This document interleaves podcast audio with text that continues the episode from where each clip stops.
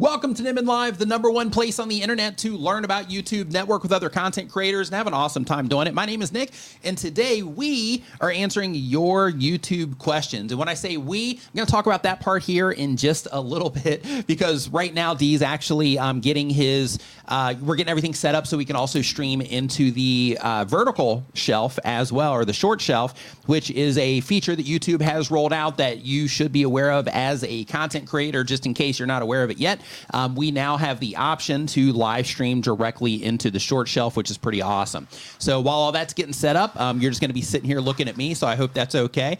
But if this is your first time here, or if you're watching on the replay, actually, I do want to let you know that because uh, we add timestamps to this stream, I encourage you to go down to the video description and look for those timestamps because with those timestamps, we also put the question that was asked, which then gives you the opportunity to look for questions that were asked during the stream that you might want to know the answers to, or you just might want to hear the insights that are given around those particular questions.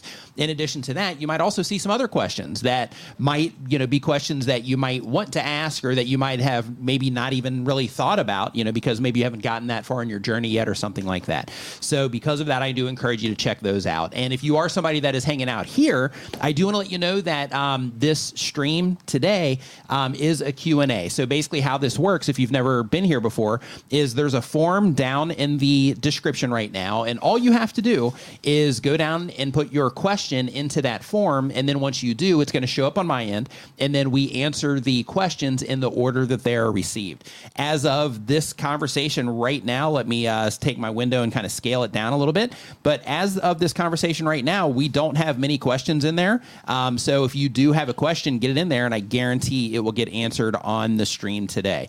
In fact, I'm going to go ahead and just drop this into the chat just to make sure that you have it, um, just so we can kind of get this party started because I cleared it right before the uh, stream started here today. Keep pressing, keep praising. Welcome to the stream. You are the best.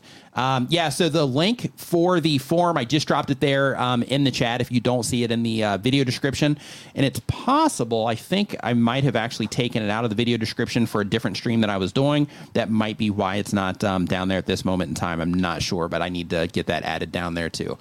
So, with all that stuff out of the way, just some things to um, just to make sure that I bring to your attention again. If you are just joining us, one thing that we are um, going to be doing here in just a little bit is we are going to be streaming also into the short shelf on YouTube because that is now a feature available to us as content creators. So, if you are a live streamer, if you are somebody that is wanting to use live streams to get more attention to what it is that you're doing, or you're wanting to use live streams to grow your you know channel, then in that particular case, or at least you know get in front of more people, and if they like your stuff, then you know they can follow from there. Um, but as part of that, um, you know, you now have the feature um, to go live into the short shelf. As long as you meet the requirements to actually live stream on YouTube, then you can do this, which is uh, which is pretty awesome. So as we get rolling today, Dee's um, uh, almost finished over here on on his end. But uh, as we get rolling today, um, I'm actually going to look here and see if we've had uh, any questions pop in yet. So right now we don't even have any questions. Like that's how fresh we are because I cleared this right before we uh, got going here. Wow, um, so it is rare. So for right now, I didn't schedule it, you know, in advance either. Like we started kind of on the spot.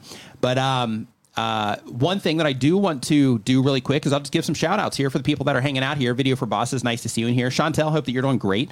Um, we've got uh, Geneva to tutoring, tutoring um, in the house. What's going on? Keep praising. Keep praising. What's going on? Hope that you're doing fantastic. Ernie Shark Scrapper in the house. What's going on, man? Hope you're doing great. YTMB Gaming, welcome to the stream today. So, we had our first question pop in. So, um, the question is from Stephen Paul Taylor. And Stephen Paul Taylor says that they upload when they have time and they have been on YouTube for one year or more. But before we get into this, one thing that I do want to uh, mention really quick, just because I haven't done it yet, Today's stream, um, just in case you don't know, is brought to you by TubeBuddy. TubeBuddy is the number one tool for YouTube content creators. TubeBuddy will help you optimize your videos for discovery, help you test your thumbnails to make sure the thumbnails that you're making are effective for the people that you're trying to reach. And if you're a strategic creator, making sure that your thumbnails are effective for the traffic sources that you are trying to reach. In addition to that, they have a bunch of other like workflow tools and things like that to basically help you be a more efficient content creator and just help you get better results with what it is that you're doing. But you can try that for yourself at tubebuddy.com. In addition to that, um, you also, uh, the stream is co brought to you by StreamYard, which is the live streaming platform that we use to live stream this every Saturday. And the reason that we use StreamYard is because it's easy. It makes adding graphics to the screen, like you can see right here, easy. Um, from time to time, when we bring on guests for other streams, they make that process where you can do it within just a few clicks, which is fantastic. Um, you can add background music, you can add videos and things like that, which you'll see some of those things happening on the stream here today. Um, but we use StreamYard because it's super easy to use and it's reliable and it holds your stream open in the cloud because they push everything through the cloud, which means if your stream goes down for any reason, you have a technical problem, anything like that, then since they do hold it open in the cloud, you don't lose all your viewers. What happens is when your stream goes down, then you can hop back in on your phone or something like that because you can also use StreamYard on, mo- on your mobile device. And then you can come back in and you can, uh, you know, be there on your phone while you're getting your computer turned back on or, you know, dealing with any other tech issues that you might have. Um, in addition to that, um, because they are a channel sponsor as well, I also want to let you know that um, Opus Clip, because I know a lot of you are using Opus Clip now to take your long form content and quickly convert it into short form videos. So with that, they are in the process of pushing out version three of that that also has a bunch of additional features as well. I just got the note on that before the stream, so I don't have all the details on all the different features yet. But if you are an Opus Clip user, make sure to check that out. If not, you can also check that out at opusclip.com. Tom Nash in the house, what's going on, dude? Hope you're doing fantastic. Um, Tom says, tell them about A B testing. It's a game it's a game, absolutely without question. You know, like when it comes to all this stuff, if you're not, you know, testing on a regular basis and all that, you're kind of doing yourself a disservice. You know, because that's how you that's how, that's where you find you know the, the all the real information, right? Because you have all the stuff that you think when it comes to you know your content and you know what people would respond to and how you know you think things should be, but you don't really know until you actually test it and you get you know data that supports you know the ideas that you have. And uh, Tom also asked, uh, "Is D uh, is D in the elevator? Is it working today?" yeah, he's uh, he's definitely not in the uh, elevator. He made it. He made it out, which is good. So, um, into the questions here. The very first question, and again, just a quick reminder: if this is your first time here, we got a link to the form down in the uh, or down in the description below, and it's free thanks to the uh, stream sponsors as well. So, all you have to do is just put your question in that form, and we'll get it answered on the stream today. What'd you run into? Oh, oh, okay. I thought you're giving me a look like, oh, I, I, am missing something. so, uh, yeah, so Stephen here, um, Stephen Paul Taylor, they upload when they have time. They've been on YouTube for one year or more. Uh, they do a music channel and the goal of the channel is to entertain people. And the question is, is it possible to revive my dead channel? Absolutely, it is. So when it comes to YouTube, you know, the reason that you know channels usually die out is usually because you haven't uploaded in you know a long period of time. And if you haven't uploaded in a long period of time, one of the things that can happen there is YouTube specifically says, and I can actually just show this on screen really quick for those of you that want to see it let me see here if I go into this particular branding thing. One of the things that YouTube says right here is that when you are uploading um, or when your channel is getting less traffic from home pages or suggested videos, because search traffic, you know, is obviously more consistent. But they say one of the things that can happen is you are uploading less frequently than usual. So because of that, it can give the appearance that your channel's dead. But in reality, your channel's not really dead. It's just you haven't, you know, uploaded enough to keep good activity coming in, and maybe you don't have a lot of, you know, consistent traffic coming in from sort uh, from search. And another thing also is they mentioned that you know the topic the topics that you talk about running underneath that, um, they might be declining in popularity also. And then there's the other thing about you know other channels that are making similar content that maybe maybe people have started you know connecting with more than yours and things like that. So without question, you can resi- revive a you know channel that is that you're currently having a challenge with. However, you know, you need to, you know, just get back on the thing, right? Publishing on a regular basis, making good content, understanding your audience, what it is they want from you. Since you're doing music in that particular case, making sure that you're consistently putting out music um, and making sure that, you know, that people, that the music that you are putting out is, you know, good music so that people will enjoy it and will want to subscribe. They will want to come back and watch it. Um, you know, that all of that stuff is really uh, important as well. So Jerry Pop Andrea says, uh, Nick, I got to give it up to invalid traffic because if not for that, I'd have no traffic at all. Boom, ba. Sounds like it. That almost sounds like a tube spanner joke. oh, love it, love it, love it. So uh, the next question that we have here on the list, uh, the form is definitely starting to fill up now. EBM scholars, super cool. I'll definitely get to it here because um, we don't have a lot of questions in there yet. Um, so the next question is from Matt Fuddy. I hope I'm saying that correctly. Uh, Matt says that he does football content. The goal of the channel is to share my love of football. Question is My most recent video has picked up an astonishing 375,000 views within less than a week. Is it possible to retain the success and replicate the success? And if so, how? So, right here, you're sharing your love of football. I don't know what you're doing. I don't know if you're taking clips from other people and you're putting, you know, like if you're clipping out particular sections of a game or something like that and you're putting them up. I don't know if you're doing commentary. I don't know what exactly it is that you're doing. But when it comes to things like this, what happened is that you published a piece of content that a large amount of people responded to positively. And because of that, YouTube has just continued to show it to people over time. And when you are publishing videos to YouTube, if you publish anything and people really enjoy it, then you know YouTube will keep showing it to people, which is great. But what can happen is you can publish a video, and if you don't really have control, like if you are taking footage from something else, or if you happen to talk about something that was really popular at that moment in time, but it's not something that's going to be popular. Like let's say, for example, you covered something on the Super Bowl, then of course there's going to be a lot of activity happening around that, you know, right after the Super Bowl is finished, and then after that, since the Super Bowl is not happening anymore, then in that particular case, that that'll kind of you know I won't say grind to a halt, but the interest in that will drop considerably. So, because of that, when you do have situations like that, we'll just call them events when you have uh, you know a, a, viral event like that, um, one of the things that can be beneficial is just to ride that train as much as you possibly can during that event, if that's what happened to you.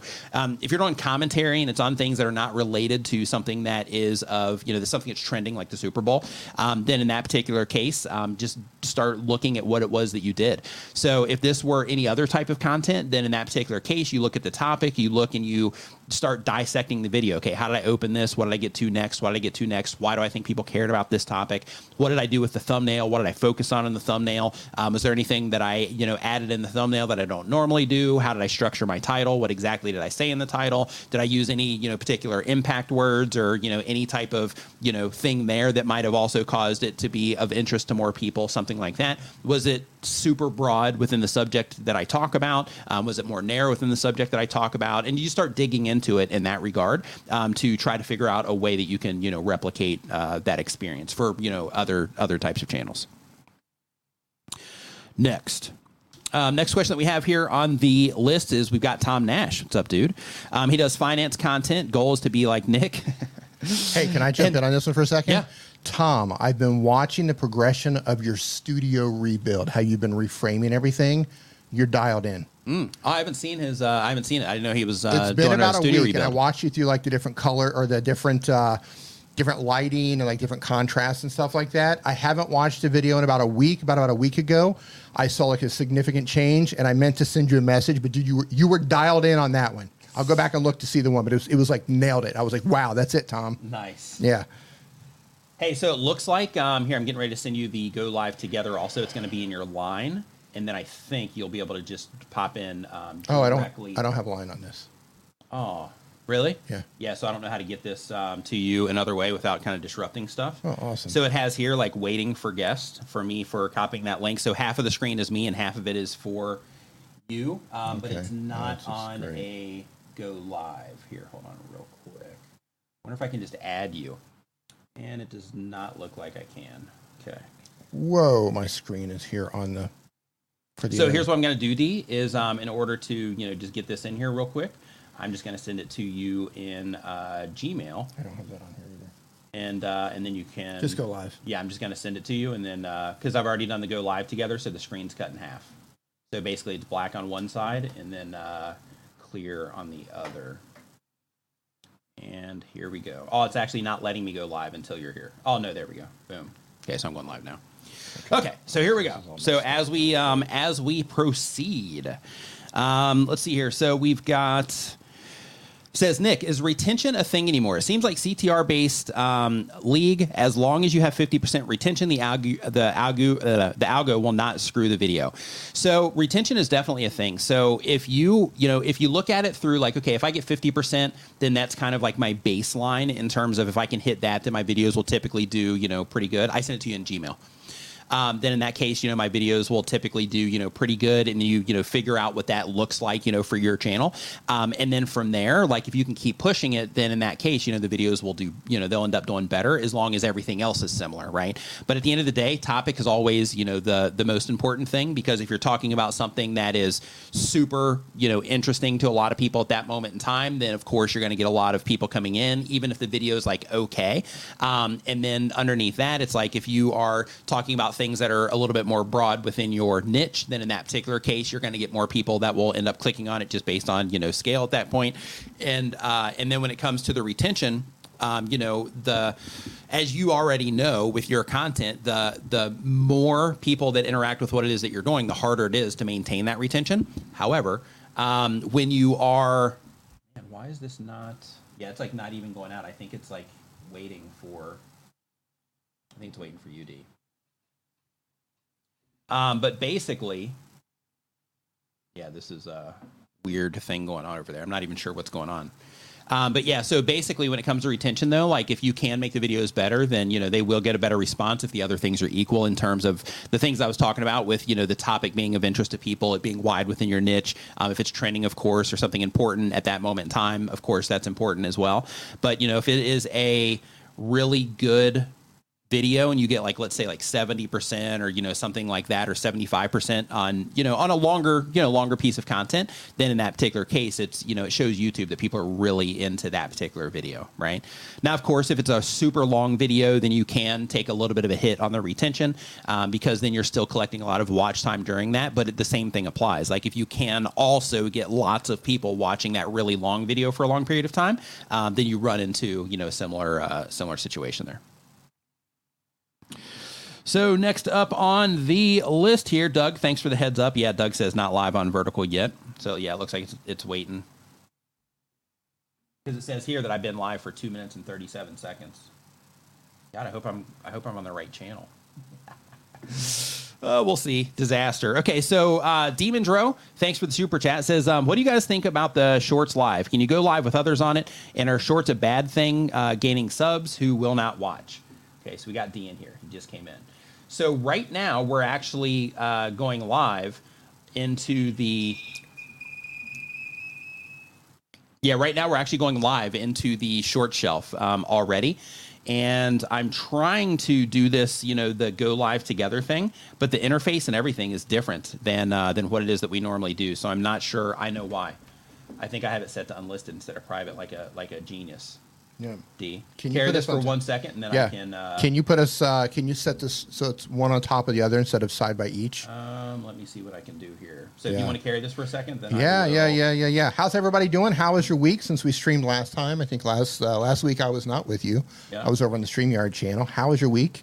Uh, how was your Valentine's Day? My only option is to end the stream. Okay, great. right, I'm going to end it, and then uh, we'll do another one. Okay, that Yeah. sounds good. That's what I'm here for. Yeah, how was your Valentine's Day? What did you do for Valentine's? For those of you who have a significant other, you know, uh, do you remember being single and having Valentine's Day? It'd be like order pizza and watch. I Star- don't, man. I've been like a career relationship guy. Yeah, it'd be like order. It would like sit around and order pizza and, and watch Star Wars DVDs. Right? That And, and eat ice cream. yeah, I ate like a big tub of ice cream and like a large pizza and like watching like all you know the Star Wars trilogy back to back. That's exactly what we've been, doing. Homer uh, Rapid Repair says I've been married to my Valentine for 31 years. Nice. That is incredible. Congratulations on that. This Valentine says my Valentine's Day was okay. D. Hey Renee, how you doing? Um, when you go live together, which of you is Mando and which of you is Grogu? Ah, that's funny. Nice. Yeah, Tom says career relationship guy needs to be on a T-shirt. That does It career does. relationship guy, like a name tag. Hello, my name is career relationship guy. Yeah, it's been kind of my uh yeah, like it's just been my it's been my thing. Like I I, I like that. Yeah, Like, yeah. You uh, have you've, you've you've had a significant other for as long as I can remember. Yep, I've had Uh, periods of time, like a year here, year there, whatever. But it's just been, uh, you know, like I, I just enjoy that whole. Brian G. thing. Johnson in the house, Clearly. the author of Tube Ritual, which we now have here on the desk. Brian, how you Mm-hmm. doing, man? Okay, D, Hey, we Doodles, should be good now. I just sent you a new link. Okay, So uh, in theory, this Your- should be good. We're gonna find out here your real microphone soon. on though? Um, I believe so. Yep, we're on there. We're on right here. So we're gonna find out. Okay. Um, so we'll just kind of see how it goes. Brian G. Johnson, what's going on? Renee, what's going on? Hope you guys are doing fantastic. Nice to uh, see you in here. So yeah, so yeah, we should be live over there. I'm just kind of you know waiting, and uh, we'll see. Where did you send it to me? I'm sending it to your Gmail account. Okay. Try So yeah, Wi-Fi. yep. So we're getting kind of messy in here. Okay, so we are live. Okay, so that's good. So we're we're live over there. So it's happening. Okay. So next up on our list. So yeah, really quick, uh, Demon's Row. So um, so in terms of you know thinking about uh, the shorts live. So I did it last weekend, and basically uh, with this particular stream, usually by the time it's done, we'll have around two thousand, maybe twenty five hundred people that go through it, um, and then it'll get you know an extra you know few thousand views on the replay. Sometimes it'll get up to five thousand. Sometimes it'll get up to like six. Every now and then it'll pop up to seven on the replay. Um, in this particular case.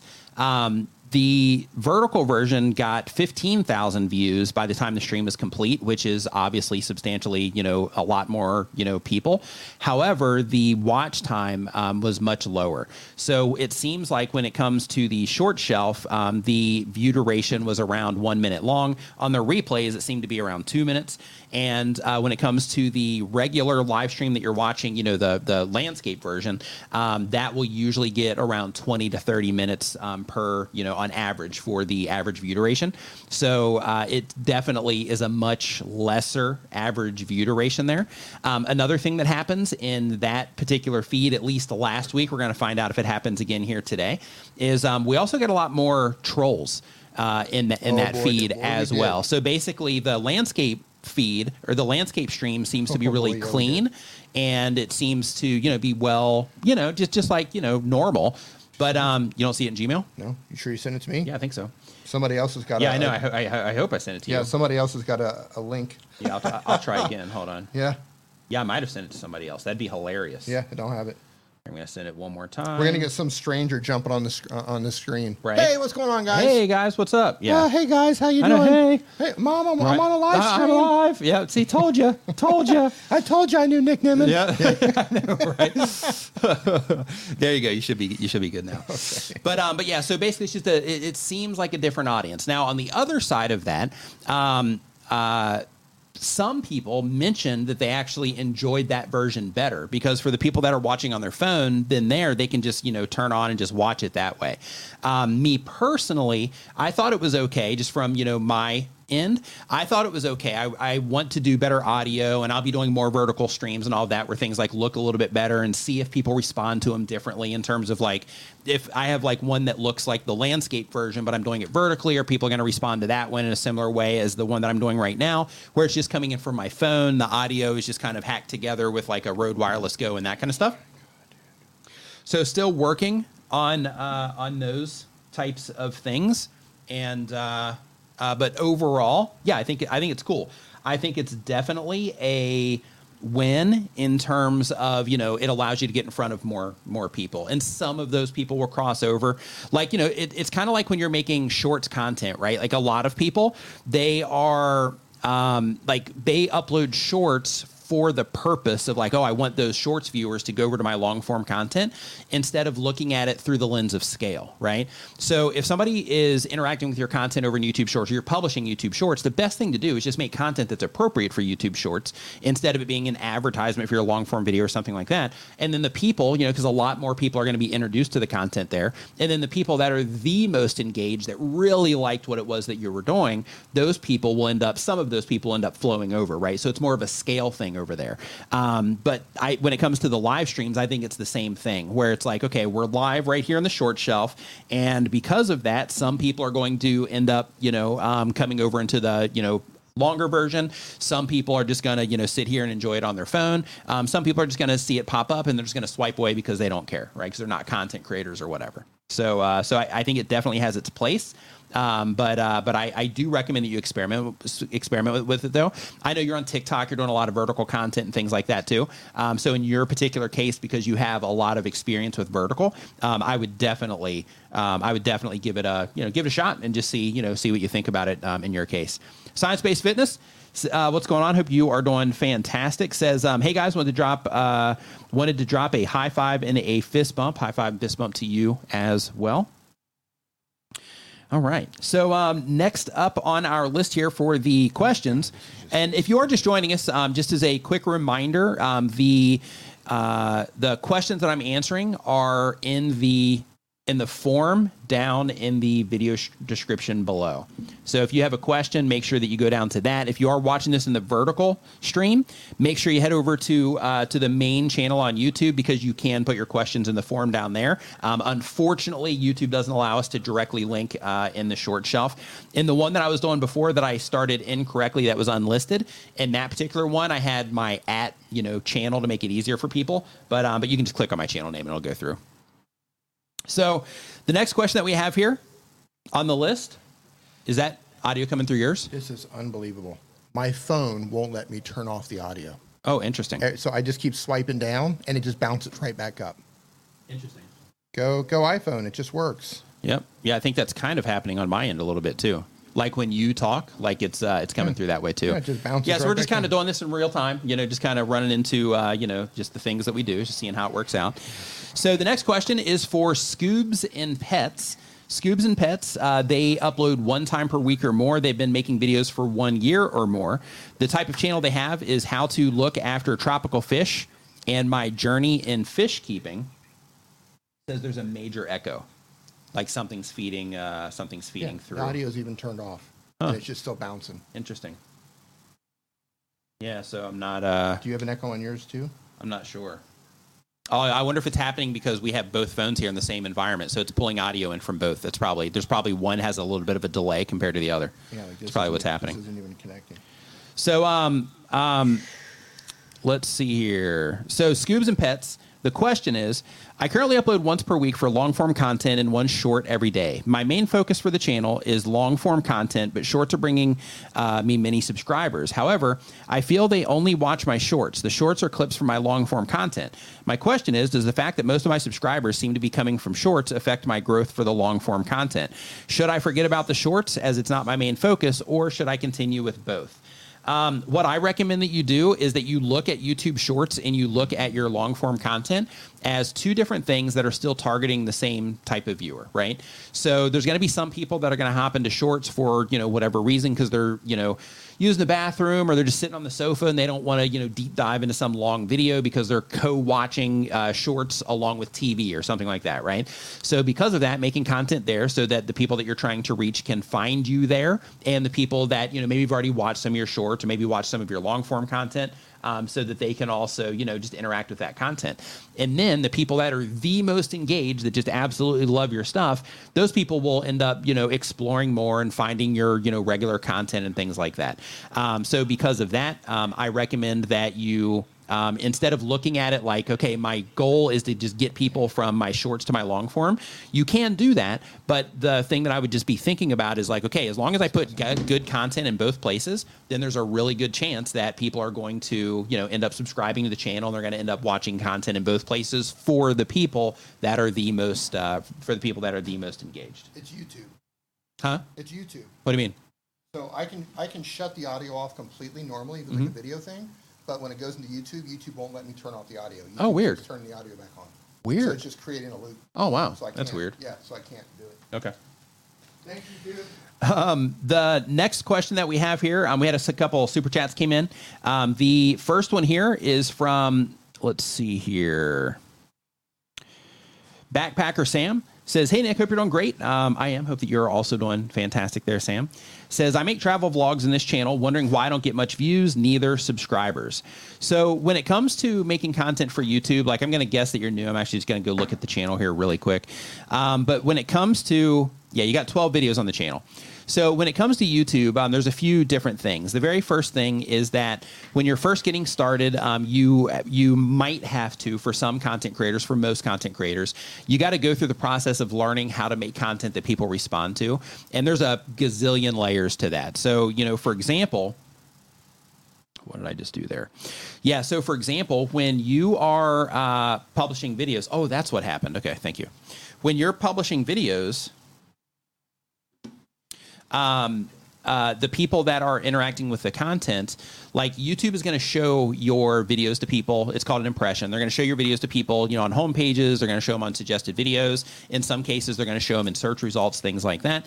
And the very first hurdle that a lot of content creators have is making content that is topically interesting to strangers and then packaging that content that is topically interesting to strangers in a way that helps them identify that it's something that they care about and then compelling them to click on it. That's Okay. like challenge number one. And then from there, the next part of that is once they do click on the video, how are they experiencing the content? So in your particular case, I see here that like your last video that you published uh, two days ago, you have three countries and three days in Paris, right? Um, so when you are making a video like that, the first thing you got to think about is like, okay, um, who am I actually making this for? Why would they care about this? If this were to show up on somebody's homepage on YouTube, why, you know, for the people that I'm trying to reach, why would they actually, you know, why would why would three countries in three days matter to them, right? And in that particular case, also in your thumbnail, it's just like you pointing to the uh, what's the triangle called in Paris? The it's like a Louvre? glass The triangle. Louvre? Is it The the, Louvre? museum? The yeah, Louvre. yeah. Okay, The so Louvre the Museum. Louvre. Yeah. Um, so you know you're pointing to that. And one of the things that you got to make sure that you're thinking about is if you are trying to reach people that are interested in watching travel vloggers because they're wanting to live vicariously through you or just kind of see the area or whatever. In that particular case, you need to make sure that you are using, and this is one of the learning curve things that I was talking about. You need to make sure that you're using imagery that in a crystal clear way helps them identify that it is about that location or about travel content in general. Because right now, the main focus of your thumbnail in that particular video, it's all you, right? It's like you and your black, uh, or I'm sorry, your blue, uh, you know, jacket. You and your And blue jacket. You and your blue Always jacket. just getting in the thumbnails. Right, just getting in the thumbnails, got the taking blue- up all the space in the thumbnail. You're in Paris wearing a blue jacket, and I'm thinking, what type of person would go to the Louvre wearing a blue jacket? That would be you. That would be you, my friend. Oh, I love it. But uh, but basically, when you are uh, you know trying to grab people's attention that are interested in a certain type of content, you need to design the thumbnail in a way that will help them identify at a glance that it's about something they might care about. So in your particular case, the thing that's really small is the thing that you're pointing to, right? I had to like sit there and try to figure out what it was, and then you know, and then from there I was like, okay, what's the thing? But the main focus is you, and then you the smallest thing, which is one of the things that the viewers would care about, is the actual Louvre. So one of the things that I would first start to experiment with is topically, if I'm doing three countries in three days, how can I express that idea better? Right. So instead of, you know, three countries in three days, something even adding a little detail to it, like, you know, um, three countries in three days, how I did it with under, you know, X amount of budget or something like that. Because then it starts becoming a little bit more relevant if it's somebody that's actually going to those places or they're just interested in, you know, that sort of thing. Three but just three three countries in three days is just not a lot of, you know, information outside of, hey, this random person, they traveled to, you know, three countries in three days. So like, why should I care about that? There's nothing really compelling about it, right? But don't take that as like, you know, uh, you know, an insult or anything like that. It's just part of the learning curve. Like we all, you know, we all have to go through, you know, what it is that you're going through right now. Next part is once they once you do get that packaging part together, once they go into the video content, you can see even though you don't have a lot of videos on your views or, or a lot of views on your videos right now, you can go into your audience retention reports right now, which is something that you get with every video inside of your YouTube analytics, and you can actually see how pe- how those 38 people or those 108 people how they responded to your content. And one of the things that you might find is that people, you know, left the video quickly or something like that, which is also, you know, common. So if you do find that, then that tells you that, okay, when they come into the video, I'm not grabbing their attention enough, right? Or I'm not kind of building this up, or maybe topically, it's just not making a lot of sense for people. And then you have to start working on those particular parts. And then in terms of people subscribing to the channel, they have to see value in what it is that, that you're doing. They have to get direct value um, out of the content that they're watching or see other value, you know, in the, in the channel that you have as a whole. Um, and all that has to resonate with them. But based on just the current views that you're getting, I'm guessing the videos themselves aren't performing well enough yet to you know get you in front of enough people that you're going to be able to convert people you know um, heavily through um, other little details Who goes You to just- countries in three days? In You're on the run, aren't you? in and other details is you also are mixing content on your channel, which is a big no no. So, you know, for example, you have here your backpacker Sam, and you're a passionate traveler on a mission to explore the world. And with this, I see right underneath your most recent video that you have lunch at Conor McGregor's Black Forge Inn. Okay, so that's still travel. So that's that still fits. I just got the wrong impression there of what that was about by the thumbnail. Um, but previous to the video that you published two days ago, you didn't publish a video for six months. So uh, long form video. So because of that, you can't really expect a lot, you know, to happen um, if you're not, you know, publishing on a somewhat regular basis in terms of subscribers, because some people, most people will just subscribe directly from a video. But for the people that are really kind of protective of their subscriptions, they'll actually explore the channel. Like, hey, what are they doing? Are they uploading on a regular basis? Like, can I depend on this channel for content? Because I really like that last video. And if they go and they see that, like, yeah, they're not even uploading, hardly ever, then in that case, you know, they're not going to subscribe because they know that they're not going to be able to, uh, you know, count on you for content. So step one, work on your consistency. Um, step two, because that's just going to help you practice on the thing. Step two, um, work on how you're packaging the content and, and make sure that you're asking yourself these questions. And this applies to all of us. When you're publishing a piece of content on YouTube, ask yourself, for the people that are going to get presented this that I'm trying to reach, they're going to get presented this on their home pages. For those people, what about this thumbnail is going to help them identify that this is about something that they care about? And then from there, is there anything else that I'm doing in this thumbnail that is going to distract them from being able to clearly see and understand that thing that I'm using to help them identify that this is about something that they care about? Then the next step is to look at the title and think of it in terms of the topic. Okay, with this title, if this were to just randomly show up to somebody on YouTube's homepage that I'm trying to reach, what about this title would be interesting in some way to them? What about this title would create some type of curiosity, or what type? What about this title gives them the information that they need for this to be something interesting for them to want to click on, or what about it just in general is compelling? And then also thinking of how those two things work together with your thumbnail and title, um, because they always you know work together to win the click. Um, so those all of those things are really important to make sure that you're thinking about um, when it comes to packaging your content. And again, don't take this as discouragement in any way, shape, or form. Um, I'm just expressing expressing the idea that right now you're just you know like there's just more work that you need to do um, to make everything just a little bit more clear for people and just to make it you know more interesting um, you know from the outside. Because you know one of the one of the things that you gotta that you gotta make sure that we all gotta make sure that we remember is that when we're publishing videos to YouTube like we're we're making content and it's being presented to strangers who you know most of them you know they don't know anything about us or anything like that so because of that, we have to pull them in based on the things that they care about and the things that they're interested in, right?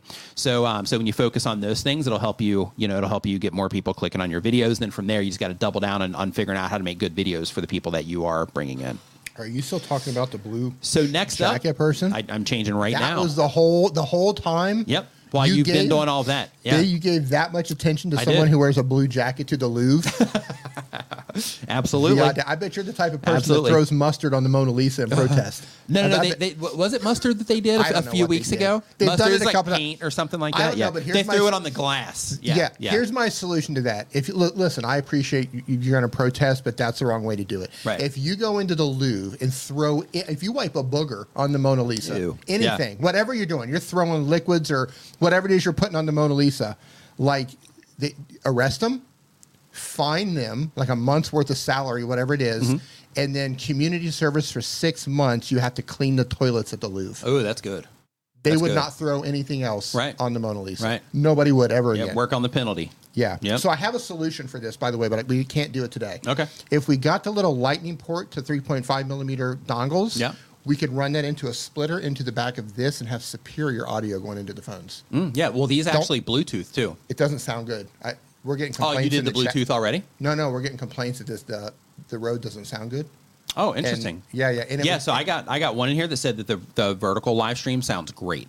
I, I got here saying it sounds bad. Maybe it's just I, on your side. Well, it doesn't sound good for me. It, it, anyway, you can get this in that. Yeah, yeah.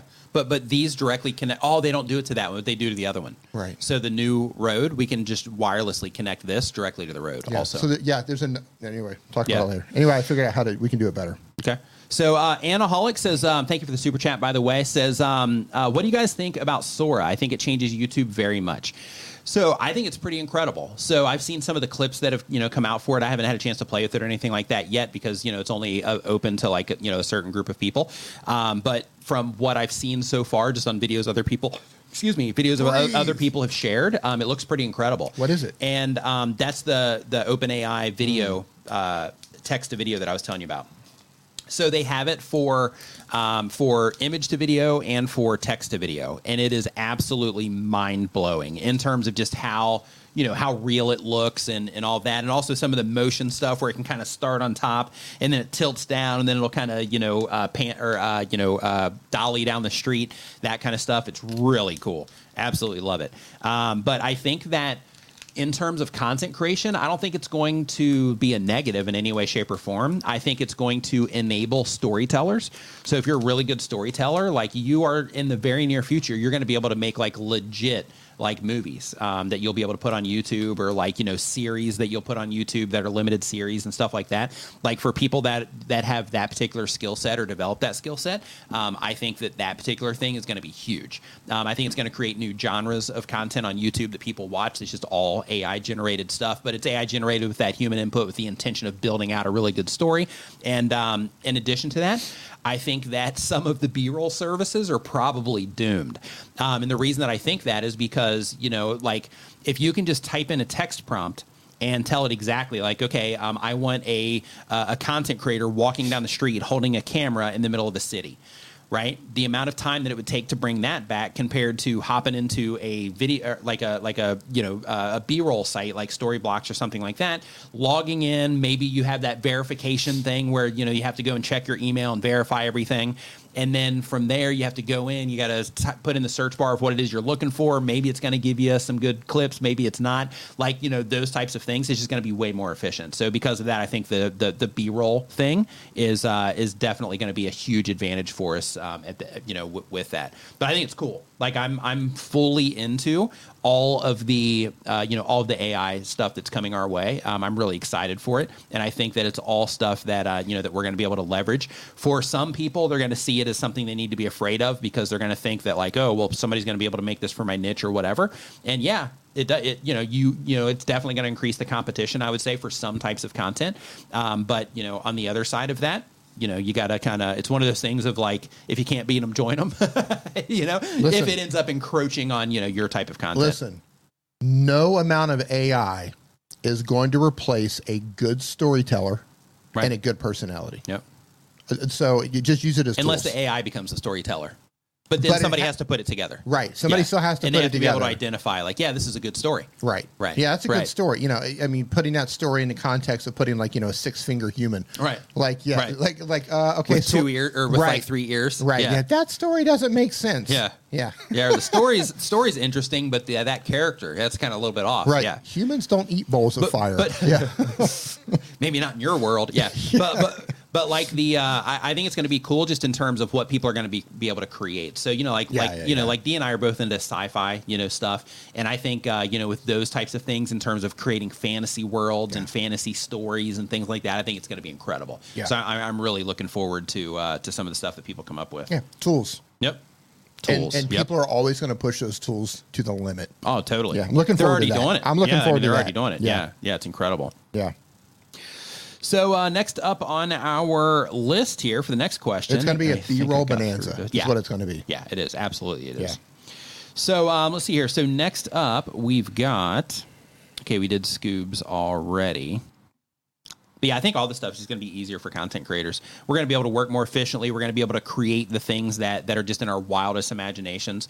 You know, like for example, I have like this this celebration song that I made. It's like a the clapping song some of you know about. And with that particular one, I have this entire storyline um, that I probably won't ever be able to make because of Disney. But basically, the whole thing is where you know, like uh, it starts out with a stormtrooper on a on a range, and they like you know end up hitting a target, and then it creates this you know mass hysteria in the stormtrooper community, and this huge celebration you know ensues, and all this stuff. And I've got the whole thing. I've got all the different shots that I need and all that, but I can't make it right yet. So uh, so once that can be made, I'll make it once, and then I'll probably get a copyright claim and have to take it down. Yeah. But uh, Technically, but, you know. T in the house. How you doing, man? Insane McLean says, "This is great. I forgot to tell you this." So he says, "Hey D, thanks for the live Sunday of the studio tour." So I forgot to tell you Oh, I what know you did a tour. I forgot to tell you what I did in here. All right, let's hear it. Ver- I was vertical live streaming on my on my channel, which I unlisted. Okay. So if you snooze, you lose on that one. Yep, yep, yep. Um, I did an entire in-depth tour of this room. I even showed the storage area. ah, nice. Yeah. What I didn't show is behind the black curtain, though. Hmm. I didn't show the black. Y'all are not ready for that. But I showed everything else around here. Uh, it was fun. It, was interesting. I was explaining how everything's held up by like duct tape and PVC pipe. Yeah. That was painted black. Yeah, and some of it's just luck, just like leaning against something. Yeah. Yeah. PVC pipe painted black, duct tape, luck, and a lot of prayers. Right. Yeah. So, uh, Sweet Tea is our uh, next question here. Um, I, they. showed, I showed them the contraption under the desk for the bathroom. oh, okay. People, okay. they, Nice. they were fascinated with that. Yeah, it's a that's a yeah that, that that's like my favorite part of this place. Yes. Yeah, is Yeah. that. So uh, they're getting ready to start their channel. They don't have one yet. The goal of the channel is growth. The question: How to get my first subscribers fast? Um, what I recommend is that when you're first getting started, don't focus all of your efforts if you've never done something like this before. Um, in terms of making content for the internet, don't focus right out of the gate on like how can I get a thousand subscribers as fast as possible. Instead, reframe the way that you're thinking about it and start reframing it around how can I add the most value as I possibly can to the people that I'm going to be trying to reach with my content. And when you start thinking of things in that way, then you're going to you're going to make your content a little bit differently. And by making that content a little bit differently more people are going to end up subscribing to it because you're actually making it with them in mind right? So because of that i recommend that instead of you thinking like okay I, I, how do i get my first thousand subscribers as fast as humanly possible that you look at it through the lens of like okay how can i add as much value to as many people as possible? And then by doing that then then you'll end up uh, you know getting there. But you know think of it that way in terms of reframing the perspective but then also just start working on your skill sets. The way that you're going to you know get that 1000 subscribers is by adding value to other people uploading videos on a consistent basis so that you can practice right? You have to you know learn how to do this stuff. Um, learn how to make you know work on the skills for making good thumbnails. Um, those come down to you know photography concepts videography concepts graphic design concepts uh, work on all of those. Work on uh, learning how to write effective titles for people and just compelling titles. Um, also, learn how to make videos. So there's, there's a lot of detail when it comes to making videos, from like how you frame things to the colors that you use to you know uh, to how you actually structure the edit. You know what you record, what you choose not to record, since you're recording for the edit, those types of things. So um, you know, learn how to do. Just focus on the skills and focus on adding value, and uh, and that'll be the path to get there. Once you get all that rolling, come back in and ask again. Um, and then you know we can have that conversation at another time. My favorite channel name of the day so far is a channel in the chat right now called Allegedly Innocent. Allegedly. nice. Allegedly Innocent. Love your channel name. So uh, really quick, uh, let's see here. What to do if you get burnout? Says relaxing gamer. So um, if you get burnout, you know the best thing you can do is take a break. Of course, um, you know there's going to be some people that will say to like power through it, and you can do that too.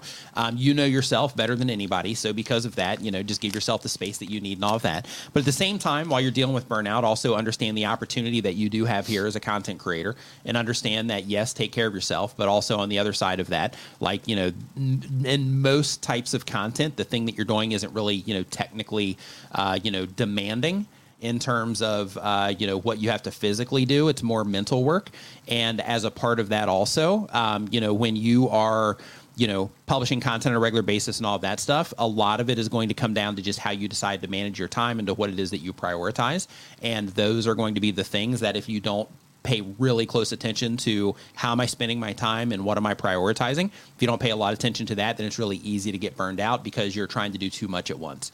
Um, so I, I recommend all of those things. Any any any burnout thoughts, D? You just got to push through it. Okay. Push through it and try to think through why you could be burning out. Hmm. Like if you are, you're a gamer, I believe. I mean, how do you burn out playing games? So it's probably not the game itself. It's something to do with your, you're in that hamster wheel and YouTube running, trying to get views, trying to build a Mm-hmm. Doing channel. laps. You're doing laps. You're doing all the things. One thing that could be burning you out, and again, I haven't looked at your channel. I don't know what your your goals are, but if you are trying to reach goals and putting unrealistic expectations on yourself, and you're not hitting those goals at a speed that you think you should be hitting them, that can burn you out. Like, mm-hmm. why am I not growing? I'm putting in all this work. I spent all this time putting these videos together. People aren't responding. Nobody's watching. you know, maybe you think YouTube is suppressing your channel or, or whatever it is that you build up in your head. Yeah. That can lead to burnout too. But try to figure out what's causing you to burn out and then try to figure out a way to maneuver around it. Sometimes you just got to take a break and, and push through it. Yeah. I did. I had to take a really long break, Yep. a really long break and disconnect from DMs, emails, discords, all of it. Um, because it, it, it can pile on. Yeah, and, and another thing too is also when it comes to burnout, like try to and and D touched on this too is like try to not put too much pressure on things because when you start publishing, you start feeling like okay, well if I don't publish, then it's going to hurt my channel. Yeah. Um, that's not the case. So like what you want to do is you do want to publish on a regular basis, but you know if you just can't work it into your lifestyle yet because you're busy with a lot of stuff and YouTube isn't the only thing that you do, then in that particular case, you know if you're like okay, well if I have to miss an upload this week, then miss an upload. You know if you if you you know need to, um, but you know don't beat yourself up over it, right? Um, because a lot of those things, you know, uh, at least for me in the past, you know, it comes down to me building up this this idea of like what I should be doing and what other people expect and you know things like that. And you know like as your channel starts getting that momentum and you start getting more attention, then it can also get worse because then it's like okay, well if I don't publish, you know some people are like waiting for these things and you know stuff like that, and it can start adding this additional you know pressure um, to the to the situation, which also you know kind of sucks.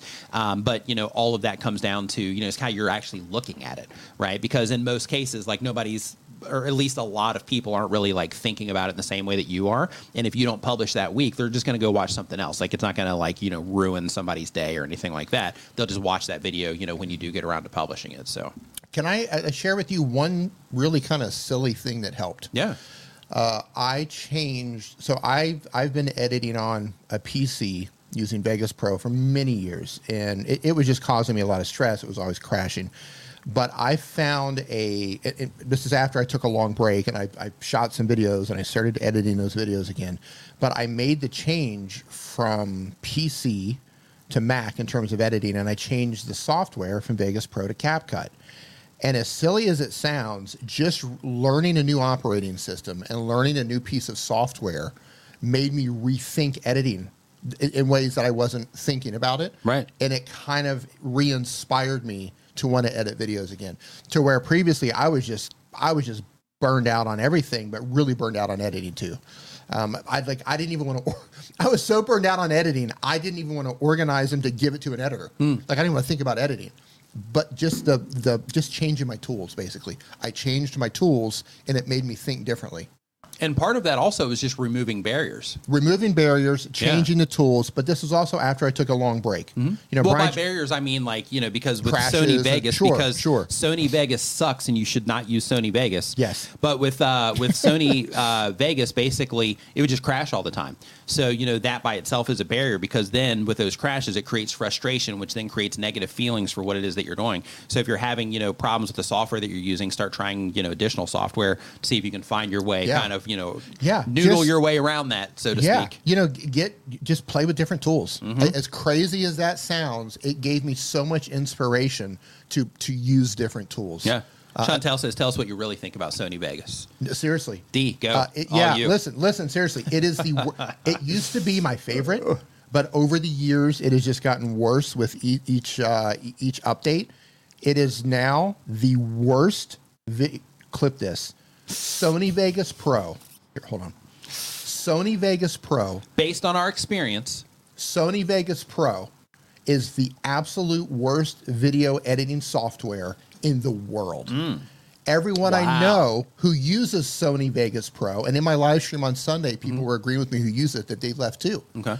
It crashes for it crashed for you. I didn't it? crashed. Yeah, I had to leave it because it was crashed on me too. It yeah. is terrible. Don't use it. Yep. And if you are using it and it hasn't started crashing yet, it's only a matter of time. Yeah, we got living. We've got living Nowdy right here. Says um, that's a great point. I use Vegas and it constantly freezes up. So annoying. Yeah. Yep. Yeah. Let, remove those hurdles. Yep. I moved over to Mac and I moved, believe it or not, CapCut. Right. Of- uh, It's a free. It's free. Right. It's totally free. I'm using CapCut. It has not crashed on me one time. Yep. It, it doesn't have all the features that I want, but it's it's good enough for what I do. Mm-hmm. Eileen, how you doing? Hope you're doing well. Hey, Eileen, what's going on? Nice to see you in here. Yeah. Yeah. See, Pepperin says I left Vegas also. Seal of Snipes, thanks for the super sticker. Appreciate it. It used to be fantastic. It was for me. It was just like the best thing ever. It was super easy, super intuitive. It's literally the worst. And man, it is the worst. yep. The worst. So next up, we got MZGASMR. ASMR. ASMR. They do ASMR content. The goal is to support myself and to make money. And the question is, why all of a sudden does YouTube not put my videos on search like it used to. I've constantly posted three years and now they don't push my videos out. I have a high CTR and high watch time, not sure what the problem is. So, this is one of my favorite questions to answer. And the reason for that is because it usually comes down to the content that you're making. So, when it comes to YouTube, how the whole thing works is uh, on the creator side, we think that, you know, you publish a video to YouTube and then YouTube pushes or promotes or markets that content to, you know, random people on the platform. Um, it doesn't actually work that way. Instead, YouTube is prioritizing the viewers of the platform. And when we publish a piece of content, YouTube's like, okay, who in the system right now, based on all the information that we have on this video, would be a good candidate to enjoy and be satisfied with this piece of content? And then it shows it to those people. So when you first publish a video, the people that are seeing it, those people are the people that are the most likely to enjoy that piece of content at that moment in time when you publish the video. Now, based on how those people respond to it, it's going to keep getting shown to more, you know, people or not. Now, keep in mind if it does, you know, kind of, you know, peter out, you know, right after the time of publish, you know, they're still going to give it impressions and they'll still test against people. But if the people that are most engaged with what it is that you're doing are the most likely to enjoy that content, if they don't, then in that particular case, that tells YouTube, hey, people, you know, aren't really enjoying this um, at a competitive level compared to all of the other options that we have to show this person based on their interests. So the way that you want to think about it is right now you have high metrics on your videos. If you don't get a lot of activity, it's really easy to have high metrics on your videos. The thing is is when you start getting activity, can you maintain those high metrics, right? So like in your particular case right here, um, I see. Oh, hey, what's up, dude? Yeah, I, I think um, I think are you coming to Chiang Mai uh, soon? Who's that? Yeah, the, so um, MZG uh, ASMR. Yeah, we- we've we- we've connected at uh, VidSummit. Oh, So yeah, so in your particular case, yeah, he's got 224,000 subscribers, 640 videos. So yeah, so here's what you need to do. So in your particular case, um, I would go into the content that you published on the channel already and look for the things that are of interest, right? So I'm sure in the ASMR space you're competing with tons of you know people because there's lots of ASMR channels out there. So there might be people that are that have come into the space that are actually taking up some of the traffic that you used to get easily. Same thing when it comes to search results because you're saying like them not pushing it, you know, in, in search. So one, you have to make sure that it's optimized for search, right? Um, YouTube's smart enough to kind of figure it out, but if you optimize because the default sorting is by relevance, and one of the things that YouTube says, and I'll just put it up on screen here really quick, just so you know that it's not just coming from me, but it's coming straight from the horse's mouth. Um, one of the things that they say here when it comes to search is that um, videos are ranked in search. One of the things is how well the title, description, video content match the viewer search.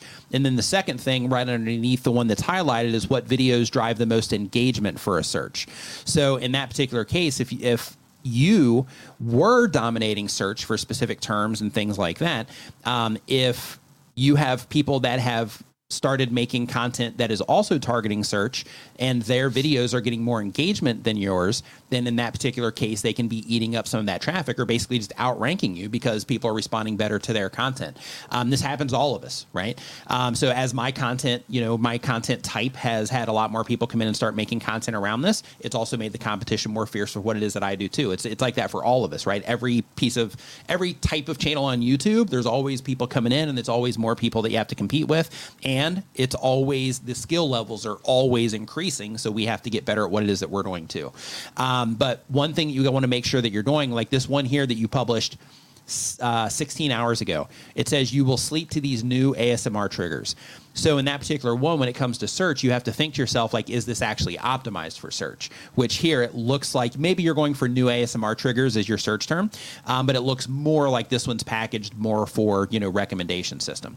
So um, so I would definitely just look at what you're doing, make sure that you're still optimizing for search compared to what it is that you used to do, and also just take a look, right? Just type in you know those particular terms and look and see who's dominating you know each one of those terms because that's you know who the competition is now. Where you might have you know kind of had a run on that for quite some time, and that's an important thing for all of us to know is that when it comes to the results that we're getting on YouTube, sometimes things are down and then it suddenly changes and everything is up because you've made some really good decisions. Sometimes everything's up and then things go down because you know the decisions that you've made you know aren't as you know aren't as good. So um, it's just part of the part of the thing. And as part of those decisions, you know sometimes it's competition based, sometimes you know it's just us, right? Because we get used to doing things a certain way and you know all of that.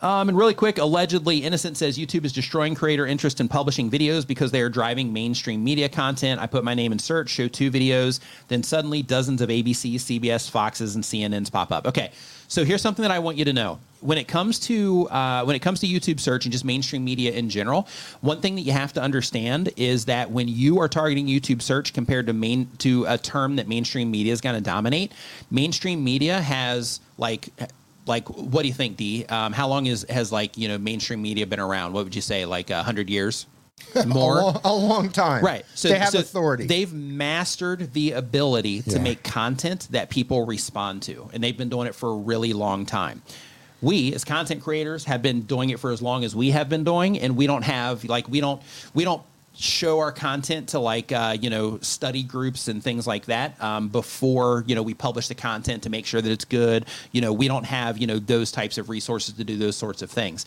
So because of that it's it's not that youtube is pushing that. It's that they're really good at making content. They really know how to get people engaged which is really important when it comes to youtube. And in addition to that um, there's also the side that not only are they really good at getting people to engage, but like I watch Stephen Colbert sometimes, right? So then if YouTube recommends one of his videos to me or I see it in YouTube search, I know for a fact that if I click on that, that it's going to be a good piece of content. So all of that stuff is also built in. They have huge fan bases. And because of that, you know, when people are looking for something, it, it it's like, okay, well, hey, this is the this is one of the choices I have. I'm clicking on that. And one of the the, the screenshot that I just showed talked about one of the ranking factors being the content that gets the most engagement.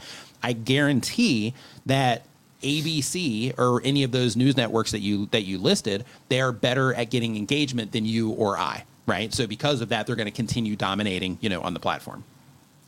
Yeah, so I was just looking at your channel when he was talking. Like, you're a true crime channel. Uh, that's what it says in your your about me page. So if you're a true crime channel, I wouldn't really worry about Fox and CNN Right. and the BBC and the mainstream. Right. Focus on true crime and make sure that every video that you release is clearly about true crime. Yeah. your audience will find you. Mm-hmm. Uh, you've got a lot of work to do on your thumbnails, uh, Yep. by the way, and the actual packaging of what you're doing. Uh, you're uploading consistently. What's what? That's great, but go find some of the more successful uh, true crime channels that have a really large following. Pay attention to how they're doing the thumbnails and the titling, and kind of lean into that a little bit more. And uh, Rene here, uh, YouTube's creator liaison, says, um, I would challenge that assumption. A lot of YouTube creators dominate search over traditional media. Um, the best content really does win. You have to make amazing videos, though. Yeah, and Yeah, you know, I you think do. part Yeah. of that is also, you know, what it is that you're going for, right? Like you're trying to compete, you know, with um, with them. Which, as of this moment right now, for the terms that you're trying to go for, you know, maybe uh, you know, your the the the response that you're getting, uh, you know, doesn't compare. Yeah, I mean, look at all the. There's tons of legal channels out there Mm-hmm. that are go, that are covering legal analysis of particular dramas or what's going on. Mm-hmm. You know, uh, Law and Order, uh, Emily, Emily Baker, Emily Baker, Emily yep. Baker. Yeah, I mean, there's ways to do it. You just have to be really, really focused on how you do it. Be clever with how you do it. Like Rene says, it's got to be good. Yeah. And here's the thing: if you're not experienced, and this is where so many new creators go wrong, Mm-hmm.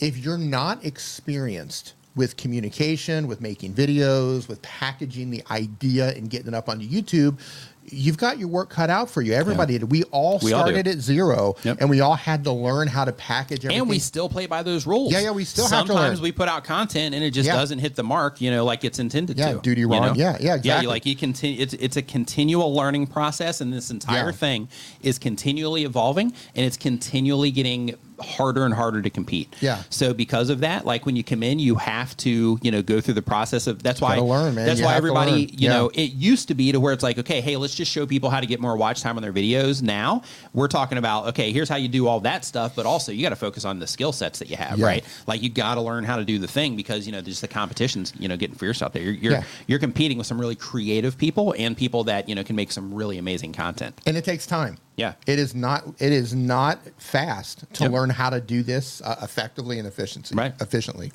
or efficiency either. or efficiency. So you know, so I what- mean, we're we're only as good as we can communicate. Right. Right. Right. So you know, just keep going. Keep going. Learn from the bigger channels. Don't worry about the MSN. They're not doing true crime. Right. So one step says, "My dude, can you please show me how you're doing both vertical and, um, and horizontal live stream at the same time? I really want to add that to my arsenal. Absolutely, super easy here. Um, all we are doing is I have failed at it, by the way. Yeah, we failed at it because we were going to do it together, but we keep getting this weird echo thing going on. But basically, uh, I have the normal stream going up that I have scheduled through StreamYard on my computer, and then the vertical I'm going live on my phone. Um, and then through the live on my phone, I have a microphone connected right here, just with a piece of uh, Velcro, and then that is allowing me to get good audio um, into the vertical feed as well, and uh, and then that allows both of them to go up. Technically, one of the things that I was going to try um, if we weren't going to go live together um, was I was going to try to have another instance of StreamYard running on my browser because StreamYard also allows you to go live vertically.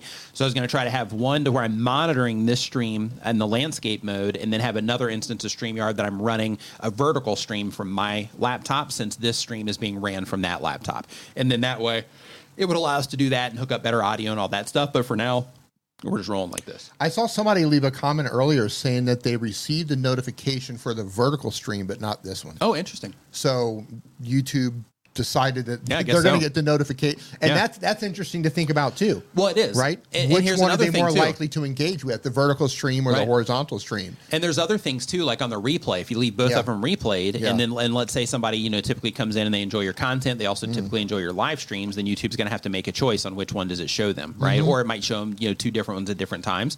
But basically, because of that, I probably won't do it for this one, but for the next one, I'll probably start unlisting them for the vertical streams, and then have the horizontal version is the uh, replay version, and then the vertical stream as the like come in and get it while we're live. But Yeah. then after that, then uh, take it off so it doesn't compete with the uh, landscape version. That makes sense. Shark uh, Shark Scrapper says he received a notification for both. Okay, nice. Yeah. So in case you're wondering, here's his phone right here. Yep.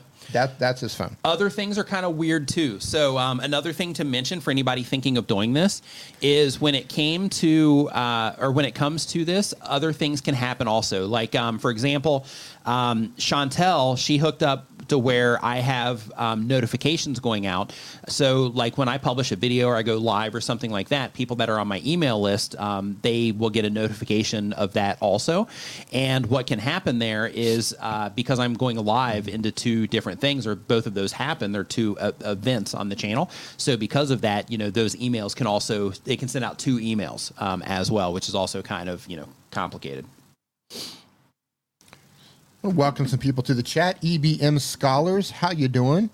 Nice to see you in here. Lee's Boring Life in Barath. Barath, uh, I'm not even going to try to pronounce your last name, but I hope you're having an awesome day or evening wherever you're at. I'm going to try it. For, uh, screw it. Uh, Jace, J, Jeshta. Barath, Jeshta. Boy, I hope I got that right. So apparently, um, Tom Nash, Tom Nash is on Twitter right now, and he said, or on X, and he said he jumped on X to check the audio, and he Yeah. said it's really bad in comparison to how good it sounds on YouTube. So on YouTube, it sounds really crisp, but it sounds uh, really bad um, in comparison. yeah. No. Yeah, so we need to figure out how to run this Yeah. Mm-hmm. in one way or another into those next time. So We'll one of the things that we're talking about before, right on the skill set side of things, Yeah. like we're in this it out. moment right now, We're right? So we're having out. this moment right now, like okay, hey, we got this YouTube, you know, vertical live thing going on and all that. We're multicasting now, and then we just found out that the audio isn't as good over on Twitter. So therefore, you know, and as part of that learning curve that we're dealing with right now, we got to figure out how to, you know, So- get all that stuff sounding Yeah, right. and full full transparency. No, full trans- here, here. I just want to Never stops. No, no, yeah. I just, I just want to kind of like add some perspective. Yeah. How long have you been working? Well, you started editing or working in Photoshop. Mm-hmm. Okay. How long have you been working in Photoshop? Uh, since it was Photoshop, since Okay. high school, Okay. literally since high school, Since high school. Really Yeah, long time. which has been a long time. How long have you been editing videos? Um, for 20 years? tw- yeah, I, I would say yeah, probably 16, 17, Okay. 18, 19, s- something like that. Okay. Yeah, it's, it's been How- a while. How long have you been on YouTube? Um, for almost 10, Okay. How long have you been live streaming? um, for about uh, seven, eight. Okay. So, loads of experience. I also have loads of experience. And we both thought we would just waltz in here today and just casually set it all up last minute, which and we just did. casually Yeah. set it all up last minute and Yep. it would just work. And let me tell you, it didn't. Yep. So regardless of your skill set level and the experience you bring to the table, you are still going to encounter problems that are beyond your control. Yep, absolutely. So uh, just just roll with it. Yeah. But we learned. technically that's not beyond our control. It's just that we didn't test it first. We didn't prepare. It's our fault. But but, But- you know, but but, it- it, but it's it's it's you know I like can't control YouTube's volume on my phone though. sure sure. But if we tested it, that's Right, what I mean. It's our known. fault. Right, no, we of course it's our Right, fault. right, of course it's our fault. Yeah. But I mean, it's like you know, we yeah. I mean, we just came in and think we were going to do that. Mm-hmm. Still didn't happen. So like, if you're thinking like, oh, I'm, I've got all these hurdles to go through. Listen, YouTube is an endless set of hurdles for you to go through. Yeah. it never ends. It just gets a little bit easier. Right. That's all. yeah, and it, and you worry less about it. Hmm. You worry less about the hurdles a, as you go. But it's just basically, let's just get real transparent. YouTube is one punch to the face after another, and then a kick to the shins, and then a win, and then you run up on the mountain, and you show your trophy, and then you get hit in the face again. you fall down. I'm just kidding. YouTube's great. So the next channel here is uh, Fat Tested Travel. Fat Tested Travel does daily content. Um, they do travel content. The goal of the channel is obviously part of my goal is income based, but to build a larger brand around travel and my audience. Um, the question is I've essentially labeled all of my titles for an ongoing series on testing rides. I'm wondering if I should keep the titles all similar or if I should consider changing them up. So, when it comes to writing titles on YouTube, um, the first thing is um, you don't necessarily want to string everything together. Like, if there is, if it does make sense to break it down, you know, per video, if you, you know, are packaging everything separately, which you should be doing, the idea when it comes to YouTube is you want to make sure that every video can stand on its own merit. Even if it's a part of a series, you want to make sure that everything can stand on its own merit, and you want to make sure that it's identifiable from you know from each other. So if you're publishing video content, then in that case you do want to make sure that the titles do have some variance because you don't want people to think that they've already seen that video or something like that if they're engaged in your content. So um, so because of that, I would definitely make some variation in there, but they can also be themed around something. So for example, if it was like because you mentioned rides here, so if it was like you know um, Disney ride, you know whatever whatever this happened on this Disney ride or you know whatever the thing is, then in that particular case, you know mentioning that it's a Disney ride might be the you know the thematic part of the title. But if somebody didn't see all the other videos around that theme, that video would still make sense, right? And it would still be compelling for them. Victor Diaz in the chat says making videos and streaming are two completely different worlds, in my opinion. Yeah, They they, absolutely are. Yep. And, and you know, each each of them bring their own set of of emotions that come with them Sure. and, and skills that you have to learn. Uh, I actually find And different levels of fun too. Like And- I love live streaming. I think it's great. yeah, and different levels Love of it. fun. And we've talked about this before. We can go live and explain how to do something, and eight out of 10 times can articulately say what it is that we want to say and Mm-hmm. just, you know, keep things going. But the weirdest thing happens when I'm sitting over on the set alone with my remote control and I'm trying to just Just record you and the camera. just me and the staring camera. Staring each other down. one man Right. alone in the studio Right. with a single camera. Yep, staring right? each other down, Just me seeing who's going to break eye Right. contact. The camera's Right. like asserting its dominance on me, and I've got the remote That control. One big eye staring in your soul. That's Yeah, right. yep. And like I just I, I fumble over. I get just take after take after take. And I'm Yeah, just, why too. can't I do this? Right. Like if I were live, nail it, right. nail or at it, least get through it. or at Yeah. least be good enough. But Yeah. like the, the recording thing, man, yeah, th- it's there's just something. beast. Yeah, it's weird. Yeah, it is weird. But yeah, yeah, live streaming, you've got all this you know, multiple cameras, different microphones, Two different Di- computers. different computer. Yeah, I mean, it, it's Yeah, its like own a- set of problems. Yeah. yeah. But yeah, It's it's, though. weird Love though. Mm-hmm. right? You got to record, and you're just like, why can't I say a single sentence without tripping over myself? Right. Yeah, it's bizarre. It is bizarre. It's like maybe I don't know. Maybe it's just me and you. Maybe everybody else can figure this out. You know who's smooth? Tom Nash. no, Tom, you're really smooth on camera. he is. I don't know how many takes uh, you are, but man, he he's smooth. Mm-hmm. Rene says, uh, Nick, one of the wildest things that ever happened to me. I hear a voice saying, Rene, I was listening to your podcast. When's the new MacBook coming? I look up. It was John Knoll. John Knoll. John Who Knoll. is John Knoll? I don't Hold on. understand the reference, Rene. I'm not. I don't either. Hold on. An American visual effects creative officer from Industrial Light and Magic. Whoa, okay. really? Okay. Nice. Nice. Interesting. So I guess he did set design for Star Wars. Yeah, yeah, yeah, probably. yeah, yeah. Yeah. Nice. That's crazy. That is. Rene, did you ever see the uh, interview that I did with uh, what's Heidi's channel called? Costume, uh, costume, Costume uh, Co. Yeah. So Rene, I don't know if you know this, but I was asked to come on a podcast with Heidi from Costume. Oh, he's a creator Co. of Photoshop. And, oh, I didn't know that. Interesting. Okay. And um, she does. She covers all the the costumes in the movies and the TV shows, and she interviewed Roger. Is it Roger Christian? Roger Christian. I'm not sure. Even if you Yeah. said it, I wouldn't know. He's the one who basically came up with the lightsaber. Oh, He- nice. yeah, he was the idea behind the lightsaber. He You know, it's to put it crazy. There's that And- whole like six degrees of separation thing. Yeah. It's like six or seven degrees of separation. Yeah. It's interesting that like, you know, on this particular path. Yeah. So you've been in contact there, like one step away from the person that, you know, created the podcast. Like I've you've spoken seen to the lightsaber. We, Right. we saw it. In we Tokyo. saw it. yeah, we saw, it in Japan. So we saw the lightsaber in Japan. You spoke with the guy in that particular uh, podcast or that to pick his particular stream. I got to pick his brain. Right, you got Yeah. to pick his brain, Yeah. you know, um, there with her. So you got to have that conversation, Yeah. and then Daniel Batal hooks up with the guy that. What, what's the thing for Yoda? Didn't he do something with Yoda? Oh, what was it? Daniel did. Daniel did. Um, yeah, he even got something for like Yeah. Owens Owens, uh, you I know, fun drive that we did. Yeah, yeah, yeah. It was. Yeah, he got he got some official Star Wars thing from uh, from the guy that like made Yoda or something like that. I- Yeah, I, no, can't remember the details of it. I forget but, the. De- yeah, yeah, yeah, yeah. I need to go back and check on that. yeah, it's crazy. So Rene, I so Just like a couple of steps away. You know what I mean? Yeah, yeah, it's, yeah. it's so weird. So the old, the, you know, the long question of who shot first, Han or Greedo, Hmm. right? So Roger was on the set when that was filmed. oh, He he built, he helped work on, he helped build the set nice. where it was filmed. And I and I asked him on video, the guy that was there who shot first, and he was hmm. like Han. Ah, He's without like- even a hesitation. Yeah, he Love was it. like, I was there. And mm-hmm. I was like, nice. there it is. Yeah, there The it is. end. Word on the street. It's The official end. now. Yeah. Yeah, she needs to good. make that a short. Yeah. but you know, maybe the wrong audience would come in. Right. Yeah, Han shot first. He confirmed it. that He was there, built the set. Yeah. Good stuff. Just putting it out there. In Just case so you you didn't know. know. you heard it here Yep. first. Yep, From the know. horse's mouth. Six Shop says, um, "Hey, two quickies. Uh, how? Thanks for the super chat, by the way. Um, says how important um, is uh, win churn? I sometimes get gain and lose quickly. How long do you give next content strategies? Thank you."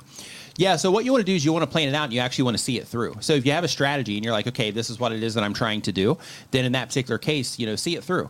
Um, that's the whole thing is basically when you're coming up with, you know, a content strategy for any, a strategy just in general for anything, if it's to achieve a goal or if it's to, you know, if it's for the content you're going to be publishing or whatever, the whole idea is to spend, you know, the time that you need on it or the time necessary in order to see it out to where you're working through all the pitfalls that could happen. You're working through the wins that you could have. You're working through like, okay, well, if they, you know, if I, you know, publish this and then uh, in that particular case, I'm gonna be trying to get them to watch this over here. I'm publishing this for this reason. Is that going to, you know, interfere? Like this is going to be a sponsored video that I'm going to try to get, you know, that after we're like eight videos in or three videos in is doing this video where I'm, you know, where I'm focusing on this particular product. Is this kind of kind of interrupt the flow of, you know, um, people enjoying this other content, you know, those types of things. You want to kind of head, you know, head all that stuff off at the pass, you know, so to speak.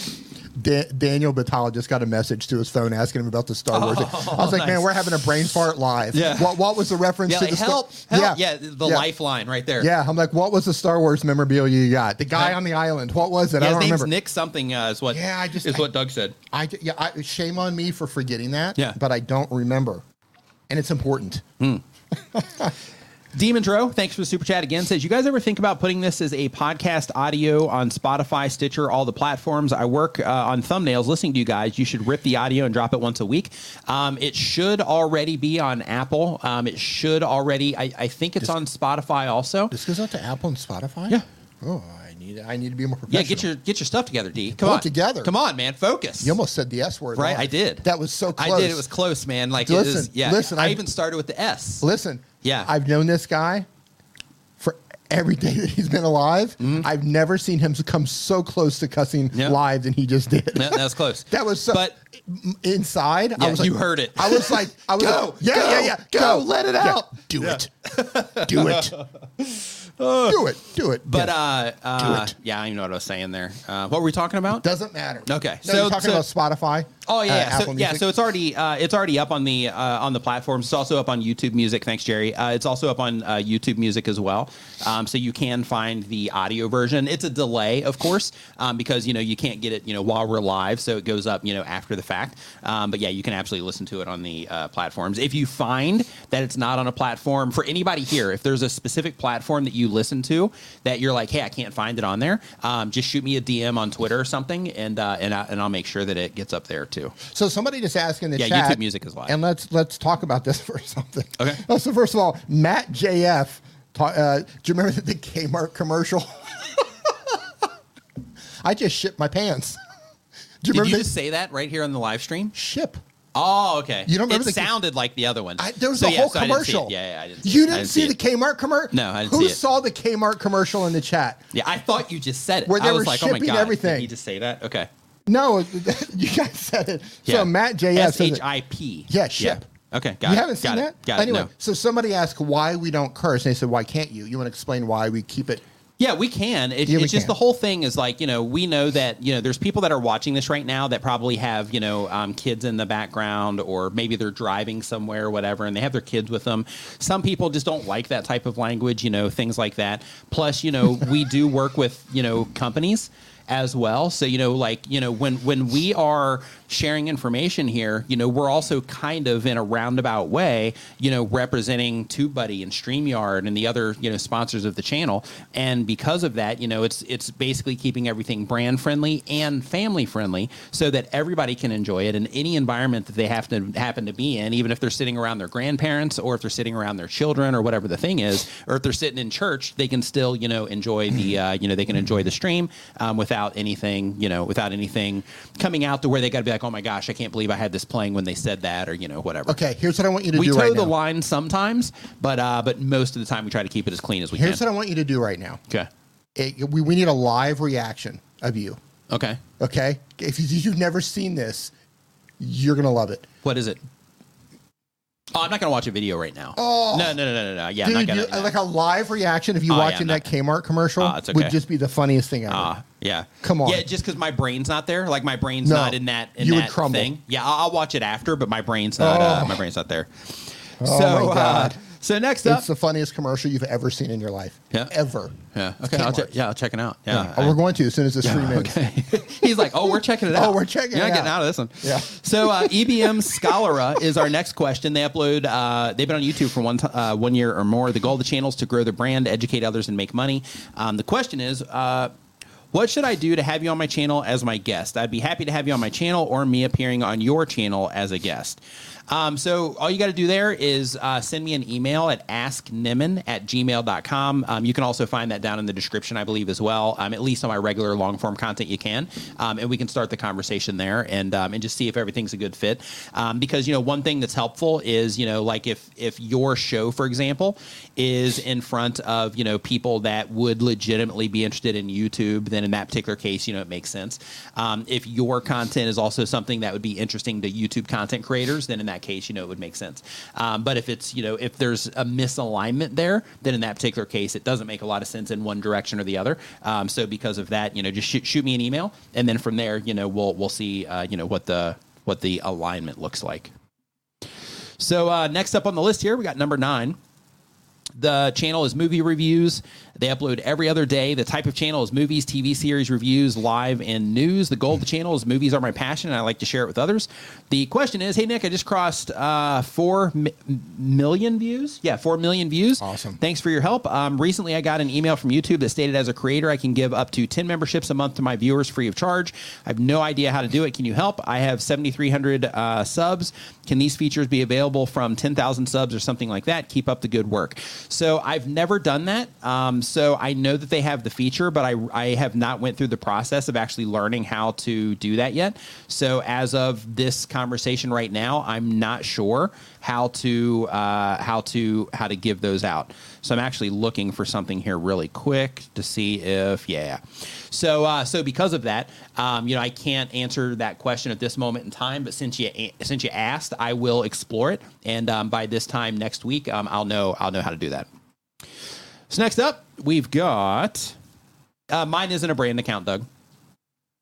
Um, so right here we have uh, Let's Have Fun is the next channel. They do daily content. Um, they have a gaming channel. The goal of the channel is to popularize specifically platformer games.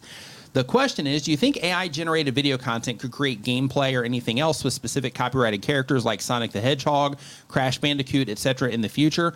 Um, I think in the future, I think right now it's a little bit of a wild west, but they're starting to dial some of that stuff in. So because of that, I think in the uh, near future that um, that a lot of the copyright protected things are going to be able to be identified at the you know time that you're doing it. In fact, we've already had an issue. D was trying to create a thing on uh, or star on star off machine from Dr. Seuss. Yes. Um, using uh, using Chat GPT, and Chat GPT would not let him create a star on star off machine that was inspired by Dr. Seuss for copyright reasons. That Yeah. was the that was the you know blurb that he got back. That was Um, so they're already clamping down on those types of things. So because of that, you know, copyright protected material is going to continue to be copyright protected material, you know, into the future. So because of that, I think that a lot of the AI companies, especially when it comes to video, that they're going to have certain responsibilities that'll probably end up with some type of government, you know, restrictions to where they're probably not going to be able to do anything copyrighted. They're probably not going to be able to make videos of certain human beings and you know things like that, just based around safety and security and you know all Yeah, of that so- stuff. It's it's going to get really interesting, um, you know, in the in the near future. We were the trying. next handful, th- this next like twelve months is going to be pretty pretty interesting, actually. Yeah, we were trying to actually get it. So we tried to get the machine. We even tried to break it down just to get it to make a sneetch. Yeah. Just a single star-bellied sneetch, Yeah. and it would not do it. Yeah. And it kept giving me errors that would. And then we tried something else. We tried like a Pixar. Uh, Obviously, Yeah, everybody's Pixar on came right through, no yeah, problem. Pixar, Yeah. no problem. So they, I, and I'm guessing here, pure speculation. I'm guessing they had some issue with Dr. Seuss. Uh, Or maybe they're just like, you know, Dr. Seuss, we're just not going to let anybody touch that. yeah, yeah. Like Some you can things- make whatever you want yeah. with Mickey Mouse, Yeah. but uh, when it comes to Dr. Seuss or Some with things- Pixar or whatever, but some, things, are remain yeah, sacred. sacred. Right. Right. Because Right. you can even make like this, like you can say like, hey, make a Chewbacca with the what, and but here it is. Right. And then you're like, make a Sneetch. They're like, nope. Nope. No sneetches. no sneetches here. Yeah, I will not be participating in that. What's the thing? Sneetches get stitches? Oh no, it's something else. Never mind. Never mind. Okay, so uh, next up, They do though. They do. That's how they get the that's how they stars, get the stars on, on, there. Right. yeah. Right. So next up, or maybe it's when the stars off, they have to get the stitches. Right. Yeah. And scars. So uh, the next channel is the Scrapmeister. Uh oh. Oh, hear that shark scrapper? I like that name. So we got the Scrapmeister. They upload when they have time. It's scrapping how-to content. The goal of the channel is supplemental income. The question is, on average, I get one subscriber out of every 110 views. Is that metric important or mean anything? So it it comes down to, hey, Paul Peck Drywall Tube in the house stuff, dude. Hope you're doing Paul great. Peck. So it really comes down to uh, to what it is that you're trying to do. Some people don't care if they get subscribers or not. Some people like you know they can't go to sleep unless they think that they're getting you know subscribers that night. So it really comes down to if it's important to you or not. Of course, if you have subscribers on your channel, there's things that come with that. Like you can unlock, you know, monetization on YouTube. You can unlock certain, you know, features on YouTube, you know, as you get more subscribers. In addition to that, you know, once you get certain, you know, once you cross certain thresholds, people, you know, look at your channel in a different way um, in terms of like when brands are reaching out and things like that, because it's assumed that, uh, at least pre shorts, it was assumed that, you know, if you've been able to grow your channel to, you know, like a certain size, then in that particular case, you probably have, you know, a decent sized community and, you know, those types of things as well. So because of that, you know, there are perks that come with having the subscribers. But at the end of the day, if you like, at the end of the day, if you're trying to get that supplemental income, which is the thing that you mentioned in terms of what you're trying to do with the channel, views are what it is that you want because in that particular case, you know, you're going to be getting ad revenue, but you need the subscribers in order to be able to get into the partner program in order to get that ad revenue. So you're going to need to at least get that, uh, you know, the subscriber milestones to get in. Um, but you know, the once you cross that, then the thing that you really need to focus on is make sure making sure that you're getting, uh, you know, enough views to to, to get that supplemental income.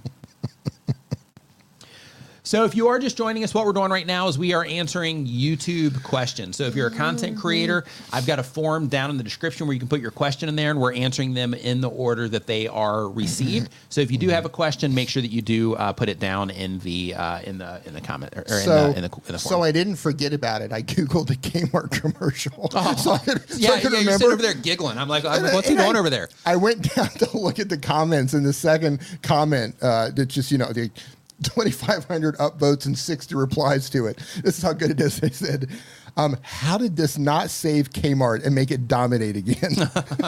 Oh, nice. Another person says eight years later and it's still hilarious. oh, great. Dude, you're gonna die. You're absolutely gonna just die. All right. It's the funniest Yeah. commercial. You I don't know if I should watch it then. That's like a that's a you know that's It's a scary. trap. It's a trap. Yeah, it is. Yeah. It's like, hey, watch this. Call mom. Ha ha ha. Call yeah. mom, let her know Yeah, yeah let everybody you love know that uh, that you're in. Yeah, this might be the last video you ever see. So, uh, trying to learn bikes uh, is our next question here. They upload one time per week or more. DIY motorcycle maintenance is the type of channel. The goal of the channel says I make videos for the challenge, and the question is I have an underperforming video posted three weeks ago that I'm considering retitling and changing the thumbnail. I'm guessing YouTube is now backing off from serving it as recommended video because it's not getting many views. Okay, first go look at your impressions not the views. So when when you're not getting views youtube could still be showing it to people but you just might not be converting those people into viewers. So because of that don't look at just the view count and say it's not getting views therefore you know youtube's not showing it to people. Go and make sure that you're looking at the impressions which then will prove that youtube is or is not showing uh, showing the content to people um, but as the next part says, would it be a wise strategy to now retitle the video for more of a search based angle and try to find an audience that way, um, coupled with drastically different thumbnail? Thank you in advance um, for your always excellent advice. So when it comes to uh, you know repackaging your content and things like that, it's really important to try if you can to nail it out of the gate to where it's like okay i know that the people that i'm trying to reach will respond to this because my thumbnail will help them identify it's something that they care about. My title is something that um, will at least let them know what the video is about in terms of informative um, or it's compelling in some way that will get them to you know click on it based on what it is that they care about. Um, in terms of that outer packaging if you can commit to that out of the gate then that's a really good move. Now, when it comes to making the changes, you can absolutely make a change at any time, but just because you make the change, which is why I'm saying that, you know, committing to it, you know, can be helpful, is that you might make a change that actually makes people respond to it even worse than they mm. are currently responding to it, or that change could make people respond to it in a better way.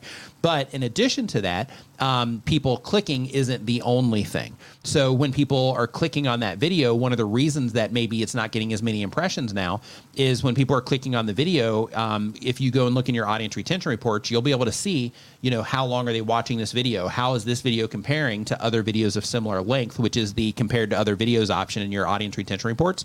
If you look at that, then you're going to be able to see like, okay, this is either above or below, you know, what, uh, or it's right, you know, along the average of, you know, how people are responding to similar videos. And if you find that it's below, then in that particular case, that could be the reason that, you know, that, that you're not getting those uh, views. Because when it comes to people clicking, that's just one part of the equation. But what YouTube is looking for is their system is looking for like, okay, what are people clicking on, but also what are people watching and enjoying?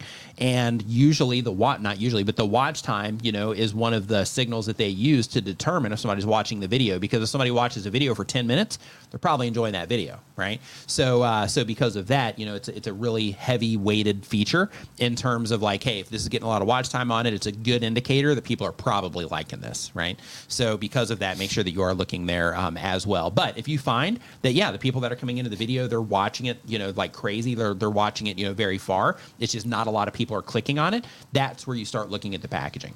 So for example, what that would look like um, for, because you got to prove this stuff before you make changes, is you would go into your traffic sources report for the video that you have in question. And you can find that by going into your advanced analytics. Technically, you can see it in the quick view, but you don't get all the information for it. So you can go into the uh, advanced mode of your YouTube analytics for the video in question. Go to the traffic sources tab, which you'll see, you know, right along the uh, middle of the page there.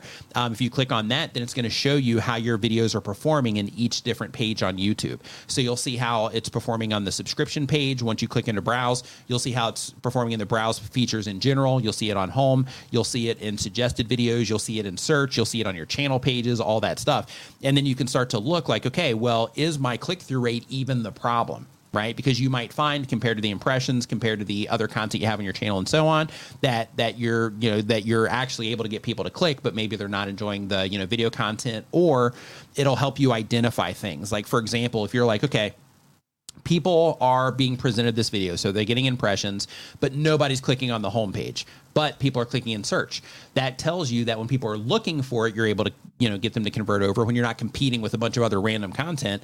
But when it comes to pulling people into your video compared to all of the other stuff that they see in their feed or that they see on their homepage, um, then in that particular case, that tells you that you might want to repackage it so it's more appropriate for you know the recommendation system.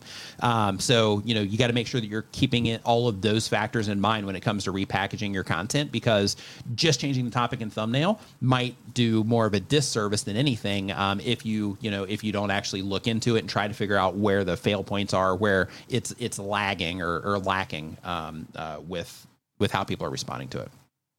Paul Peck, wow, member for 66 months. Paul nice. Peck, holy cow. Love it. Thank you, Paul. Appreciate it, my That's dude. Hope you're doing man. great. Uh, Gregory Sesma says, thank you for the, thanks for the super chat. Says, thank you for the advice and suggestions. Your live streams are always awesome. Thanks, Greg. Appreciate it, man. Thanks, Gregory. 66 months. Nice. Wow. Love it. Absolutely love it. So, okay, we got that for trying to learn bikes. Um, okay, so next up on our list here, number 13.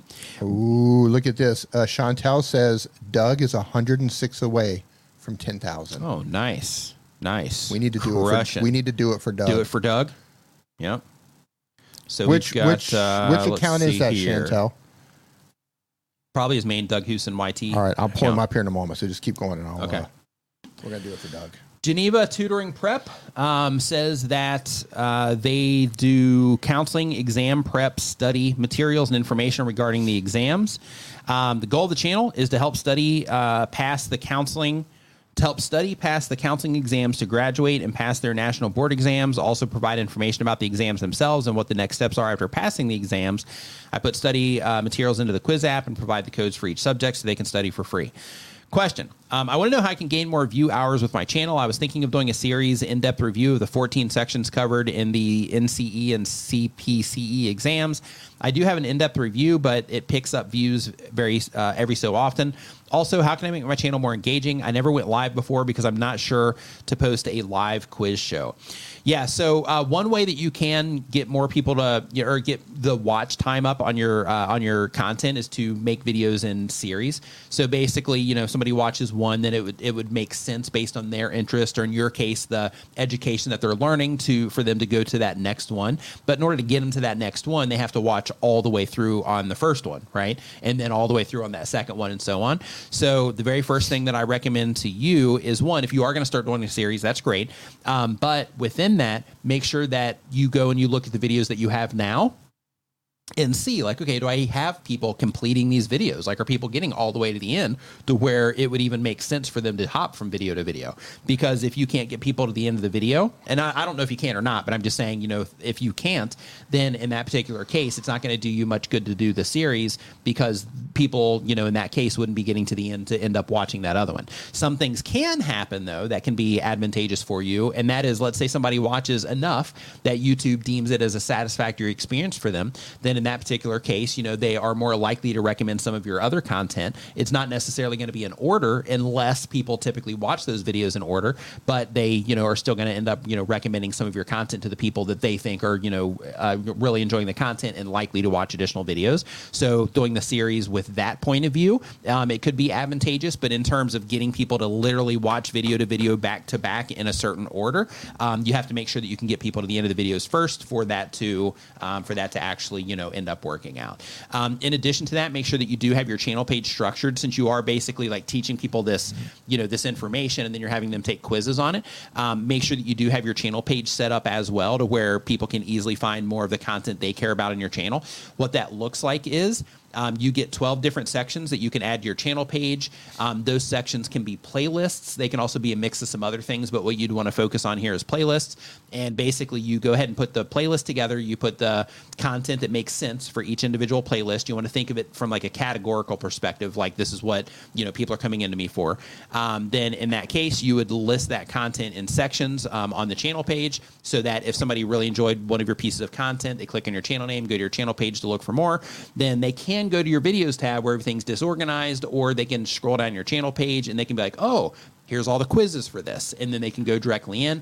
In addition to that, you can also directly link to those playlists from your video content, from your end screens, things like that.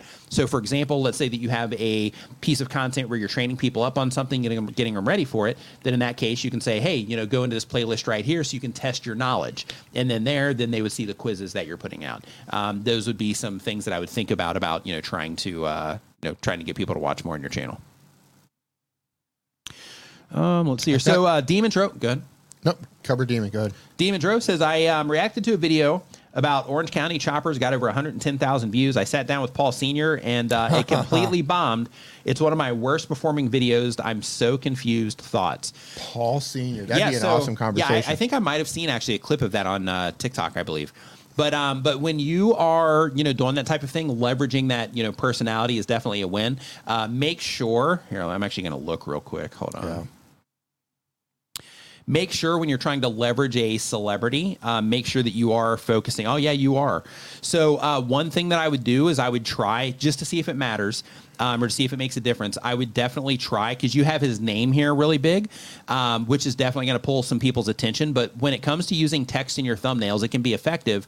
But the imagery is the thing that you can understand at a glance. The text takes energy to read, and it's really easy to get distracted. So because of that, like in some cases, people aren't necessarily just going and reading all the text because they can just read titles. In that case, they're glancing around, looking at the imagery that connects with the things that they care about.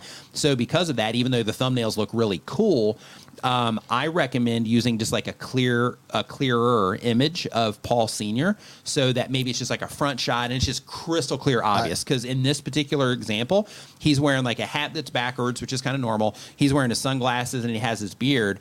And me, because I know who Paul Senior is, if this were to be presented to me, I wouldn't be able to identify at a glance that that's him, right? So because of that, I would just try to use an image of him that is just crystal clear. Maybe even have him like front and center, Yeah. just like you have the Outlaw Motorcycle Club's video. Yeah. How you have, uh, you know, the person front and center here. Same thing. Like do that with him and use a picture to where if somebody knows about him a little bit and might be interested in him, but they're not, you know, you know, like watching his stuff all the time or whatever, then in that particular case, they would still be able to be like, oh, that's Paul Senior, right? And and, and try to be that obvious when it comes to the uh, when it comes to the thumbnails. I agree a hundred percent. I love that show. I absolutely love that show. That was great. And there's no way at a glance, even though I know who he is, I would recognize him in your thumbnail. Mm-hmm. Yeah. Glasses on, hat on backwards. No way. Yep. So, you know, maybe reach out to him or uh, ask me if you can just find a picture and just replace it. Um, or just do it. Mm-hmm. Right. Uh, find something that, you know, him sitting out. Try to find like an iconic image of him where people go, oh my God, that's Paul Sr. right. And just focus on that. And another thing too Yeah. is you mentioned here that you reacted to a video about Orange County choppers and that got 110 views, and then you sat down with Paul Senior and it completely bombed. So you know the people that are interacting with your content, maybe they're not into the conversational interview type thing. There's also that you know because you know when it comes to the content that you know that that that you know you're publishing to your channel um, like if people responded very well to the reaction then they got inter- direct entertainment out of that. So with that they can just kind of see your reaction. Maybe they enjoy that reaction because of you and how you were reacting to it and it wasn't necessarily about him. It was more about your reaction and what you were doing. Whereas when you're having the conversation with paul it's all about paul so therefore, they have to be a little bit more interested in him, and they have to care enough to want to hear about that conversation too. So there's different variables, is what I'm getting at, and it's a different, you know, experience for the viewers, and that by itself might be what caused it to not do as well. Yeah, so you have a thumbnail. Uh, it's like beef, and it's got Jay Leno on one side and Paul on the other. Who's got beef? Who's got beef? Eh, Yeah, and you know he that's the typical Paul Senior pose, and it shows his face clearly. I would maybe even use that, put him dead center, enlarge it, make some elements so your eyes just kind of like get drawn directly into him, and they don't get pulled away by by some other element. But just focus on different images and- and kind of the the pa- you know the idea is there. It's Paul Senior. People are interested in that. Right. It's just bringing attention to it. That's that's a great shot though. Like Yeah. that's oh that's Paul Senior. It is. But even again, because it's split with Jay Leno, I mean the video did really well. But if it was only Paul Senior on there, it might get my attention uh, faster. Really quick, Pixie Dust Traveler says one channel I subbed to, and hours later it unsubbed me. I subbed again and um, checked the next day, and I was unsubbed again. Yeah, I would I would send like a support ticket to YouTube in that particular case. Um, so if you were seeing it from different surfaces, like let's say that you subscribed on their homepage and then you looked for them in search, and then it showed that you weren't subscribed there, that could just be like a caching issue. Um, but if you're like, hey, I'm on the same exact page and the same exact computer, all that stuff, and it's still saying that I'm or phone, whatever, and it's saying that I'm unsubscribed to this channel that I know I subscribed to. Um, in that particular case, I would you know reach out to maybe Team YouTube, bring it to their attention, um, so that they can know to look into that because that's a bug of some kind. So uh, let's see here. Next up on our list, we've got. By the way, if you are just joining us, what we're doing right now is we are talking about all things YouTube. So this is a Q&A for YouTube content creators. I have a form in the description. If you're watching this on the vertical feed, I have a form in the description on the main live stream. If you click on my channel name here, um, then that will take you into the shorts feed there, and then click on my name again. It'll take you to my homepage, um, and then you'll see the horizontal live stream there, the landscape version. You can put your question down in the form that's in the description on that. I can draw you a map uh, if you need to, which I guess I probably should get like a graphic that I can hold up, like a little do this. Here's a little path you can a road that you can walk. Um, Yeah. if you want your question answered, then you know get it over there. Um, and uh, for everybody else, if you are watching the landscape version of this, um, then in that case, you know there's a, a link to the forum directly down in the description. So if you have a question, make sure you uh, get it down there. So uh, let's see here. So Gregory Brown says you're drinking coffee late in the day. Gregory, you you clearly don't know how I roll, my friend. Yeah, man. Listen, I can drink coffee.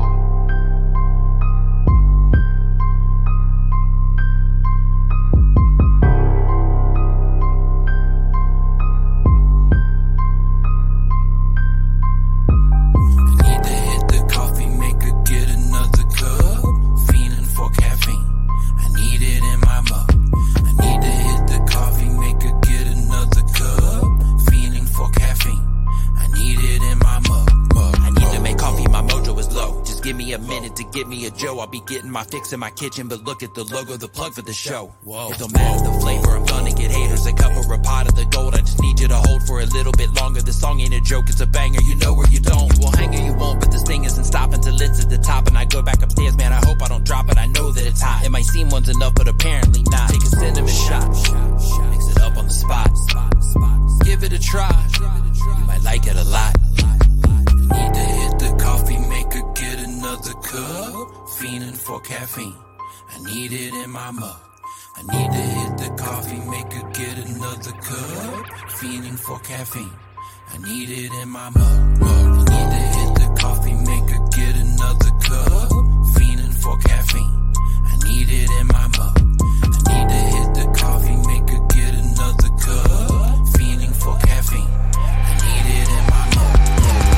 put your mugs up here, put your cups up here, put your tumblers up here. Now drink it, drink it, cheers. Put your cups up here, put your mugs up here, put your tumblers up here. Now drink it, drink it,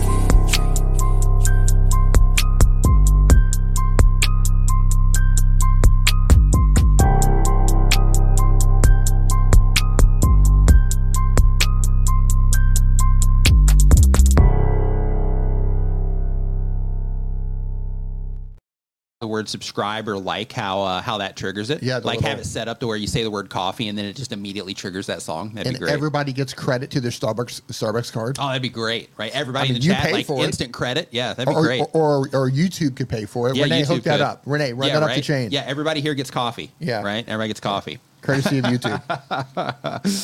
So Okay, uh, living in Doug. Omaha. Hey, thanks, David. Appreciate the uh, super sticker, man. Super appreciate it.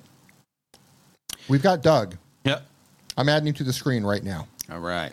So this is Doug. You, go ahead. So uh, Beaver Zero, uh, thank you for the super uh, sticker there as well. Says for the fire track and me about to pass 9.4 thousand subscribers. Congratulations Awesome. to you on the uh, 9.4 thousand subscribers. Absolutely So I've got love it. I've got congratulations. Yeah. Got Doug up on the screen right now. All right. You want to talk about Doug for a second? Sure. Absolutely. Let's do it. So Doug Hewson, YT, because you have his channel, this channel up. Let me maximize my screen so I can see it. Yep. So as you can see here, Doug Houston does creator advice for YouTubers. So he is always dropping videos. Like he's he like when a new feature comes out, he drops videos about it. Um, he does live streams before this live stream, answering questions about stuff. He keeps people up to date on YouTube news. He, he like he's so on top of things. It's crazy. If you're a YouTube content creator, um, do you have a link? D um, that we can just drop the link I- in I here can. as well. I can drop it in. Yeah, if you're a YouTube content creator, like Doug might hit 10,000 subscribers right here on this stream right now. Um, if you're a YouTube content creator and you think that you would get value out of Doug's content, go subscribe. Now, look, don't go subscribe just for the sake of going over there and subscribing. If you don't think you would watch his content, then don't go subscribe. But if you're like, hey, yeah, I would actually like to stay up to date on new YouTube features, I would like to, you know, be into that whole circle, then in that particular case, um, go over there and make sure that you subscribe to uh, Doug's YouTube channel because he puts out you know great content over there, um, and he really keeps people up to date on like everything that's happening right now um, on YouTube. Yeah, and Rene says Doug never sleeps; he abides. Absolutely, The Doug yeah, abides. never sleeps. The yep, Doug, the Doug abi- abides. The, bu- the Doug abides. yeah, love it. The Doug. Yep. I Yeah, love- he, yeah. He need- moderates for like half the channels on YouTube. I, I yeah. need to have JoJo take Doug and, and morph Turn him into the dude? Turn him into the dude with Yep. the thing. Yeah. Yeah. the Doug abides. That'd be good. Yeah, fun Yeah. fact. Fun fact about Doug's channel, and just to give you an idea of how helpful it is, in Mm-hmm. case you're wondering about how to do things with your phone or your desktop or YouTube features. When I want to learn what's new with YouTube, or something new with like a mobile app, or like, I know Doug has covered it, so I'll go check his videos out. So Right. Doug, Doug is my my education resource for learning how to do things. Yep.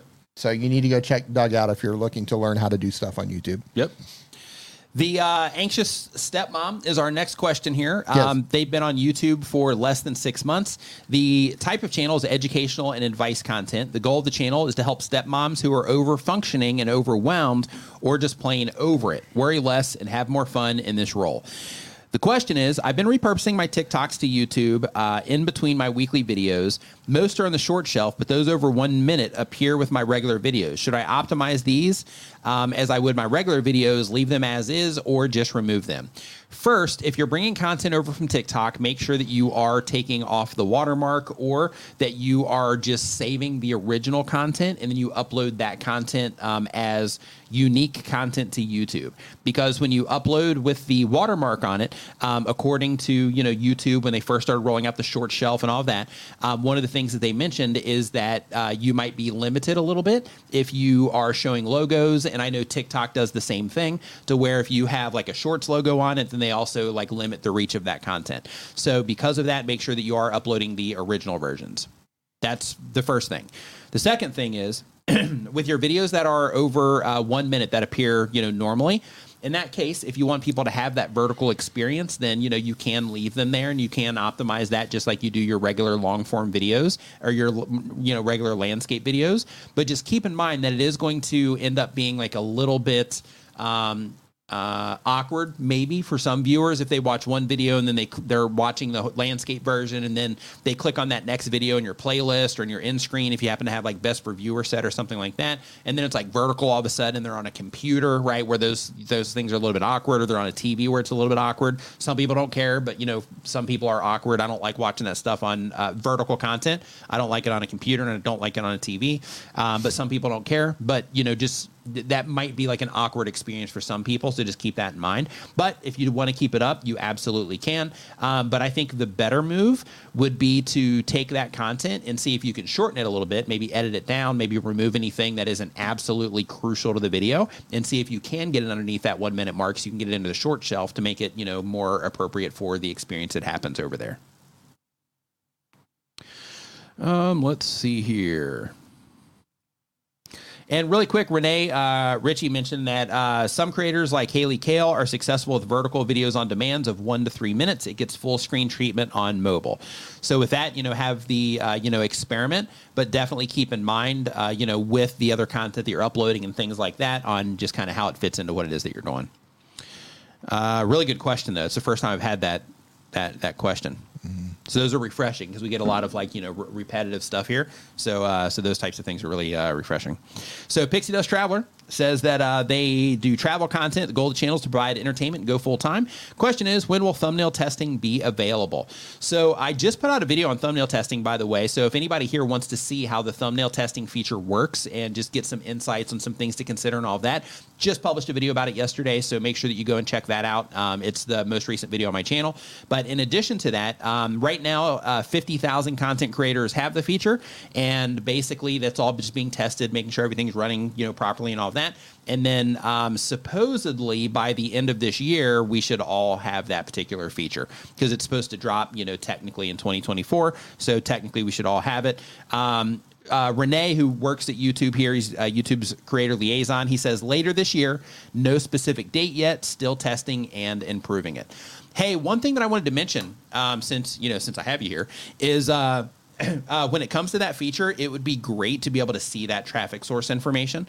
Um, just you know, just even if it's just watch time, being able to see that, but having the CTR on there, and I know that the priority is watch time, but having the CTR on there is also good for people. Like, let's say, for example, because right now it's just saying like, okay, this one has the most watch time, which is great just overall because it's being shown everywhere. But it's it's also helpful to be able to know like you know, like like in my case, right? Let's say that I target something for search. Like if that's where I'm wanting the traffic from, then it's great if I get it everywhere else. But the purpose of that content is that long-term search traffic, and having that information for search specifically would be really valuable, right? For people that are for a lot of the how-to channels, educational channels, just in general, things like that. People, you know, gamers that do you know game guides and things like that that are targeting search.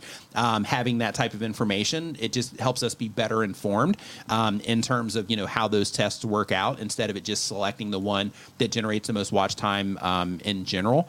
Um, so because of that, I think that would just be excellent to add to that report um, in some way if possible.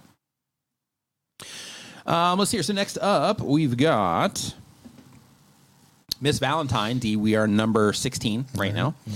Um, so Miss Valentine, uh, which I guess happy belated Valentine's Day, you know, to Miss Valentine there. Um, they do gaming content. The goal is to entertain gamers, and the question is, what are the most popular video games other than GTA I- Five online? I just want to say, with a name like Miss Valentine, Didn't her- expect that. I was no, I was just going to say, like her significant other. Uh, I believe she said she had one. Uh, expectations are high. Yeah, with That's a name like Miss Valentine. That's what I'm saying. Yeah, yeah. Expectations are high. Yeah, I hope you had a great Valentine's Yeah. Day. Yeah. so, uh, so in terms of the most popular games other than GTA Five, I'm not sure. Um, I would just hop on Google for that, and I would just you know ask Google for you know for that particular uh, information. I would also hop on Google Trends, start comparing different games. Like if you're going to be making gaming content and your goal is to entertain gamers through gaming content, then in that particular case, making sure that the games that you're choosing to play are either uh, you know games that are on the rise or games that have some type of you know stability to them. Um, because you know if you hop on Google Trends, you can look over time and you can be like, okay, on YouTube or just on the internet in general, whatever. Um, the general interest, you can figure out if the interest on a game is falling or if it's rising or it's been steadily consistent over time. Um, using that type of information can just give you more information or make you more informed so that you can make sure that you are, you know, making content about things that are going to be, um, you know, still valid or relevant um, in the future, or at least the near future. Um, so I would, you know, recommend that you uh, that you do that if you're trying to figure out what's popular. Yep. So really quick, uh, Veronica, and, and this one will apply to everybody here that's new. So because of that, I'm just going to answer this one directly out of the chat right now. Um, but Veronica Farish, um, thank you for asking this question. Says, "Hey Nick, what exactly does impression mean, and how can I learn from it to make my visibility better?" So this is a great question. So when it comes to an impression, what an impression is, it's when YouTube shows your content to somebody on the platform for more than a second. So if somebody sees your thumbnail, for example, on their homepage, then in that particular case, if it's on their homepage for more than a second and it's your you know whole thumbnail, then in that particular case, that counts as one impression. So when it comes to impressions, think of it like this. An impression means they showed my video to someone. Okay. So if you get 100 impressions, that means they've shown that video to 100 people. Doesn't mean they clicked on it. It just means that they've shown your content to 100 people. And then when you look at things like your click through rate, your click through rate is is how many people clicked compared to how many people were shown. Okay. So then the way that you can use that to help with your visibility is if you're like, okay, YouTube has showed my content to, you know, a bunch of people, but I'm not having that many people click on it in terms of, you know, my click through rate, then that tells you like, okay, maybe I do need to work on, you know, how I'm presenting this content from the outside because it's not garnering a response. Um, in addition to that, um, I also encourage you, and I have a short on my channel that goes into a little bit more detail about this, and I've also mentioned this in a handful of videos. But when you are looking at your um, um, at your at your click through rate um, and your impressions, another thing that you can do to kind of level things up a little bit is instead of just looking at the upside down triangle that you see in your quick view analytics on YouTube, um, if you click into advanced mode and then you go into your traffic sources report for the individual videos, one of the things that you can see there, and I show you there, I have a short. Um, if you go to my short shelf, because I don't have a lot of shorts on the channel, if you go into my short shelf, you can quickly find this video if you just skip through them. Um, but basically, when you go into your traffic sources report, um, then you can see how many times YouTube has showed your content to people on the different pages of YouTube. So you can be like, oh, they showed my video to a thousand people on uh, the homepage. They showed my uh, video to you know 800 people in the uh, suggested videos, and they showed it to 100 people in YouTube search. Um, you can also see how many times people have seen it on your channel page and and all kinds of things. So because of that, um, if you want to get really informed with what's happening with your content, um, then you look at those impressions and you just see, like, okay, this is YouTube showing my content to people. And then you start looking at where they're showing your content to people. And then when you start taking that information and then you start applying that to your click through rate and also just like average view duration and all those things, then you can start getting an understanding of how people are responding to what it is that you're doing as they enter your content through the different pages on YouTube. Um, and that's that's really great information because it can help you look for problem areas with what it is that you're doing. One example that I like to give, just because it's kind of the most obvious and easy to explain, is that um, if you find that um, compared to the impressions that you're getting, if you're getting people to click on your videos a lot more in YouTube search, then you know when you're looking at this traffic sources report, then that tells you that uh, when people are actively looking for the content that you make, and when you're only competing with other content that is you know topically similar, then in that particular case you are you're able to get people to click there. But if you notice like wow, YouTube is showing my content to a lot of people on the homepage, but they're just not they're not responding to it there, like nobody's clicking, then that tells you that like okay, well in that particular case when somebody's looking for my content, I can convert them into a viewer there. But when my content just shows up and I'm competing with a bunch of other videos that that viewer might also be interested in, people aren't responding there. So because of that, now I need to get to work on how to make my content a little bit more compelling on the outside when people aren't even expecting to watch it, right? So it just kind of helps you identify problem areas like that. Um, but yeah, that, that's what an impression is, and that's you know how you can learn from it in order to um, in order to help with your with your visibility on the platform. Uh, let's see here. So, well, another way to say this, or another fun way to put this, I guess, is you know like some people will will default to like YouTube is holding down my videos or you I'm not getting views so YouTube isn't showing my content to anybody and they'll default to statements like that. You'll see people posting things like that in Facebook groups. You'll see them fo- posting things like that on Reddit and Twitter and everything.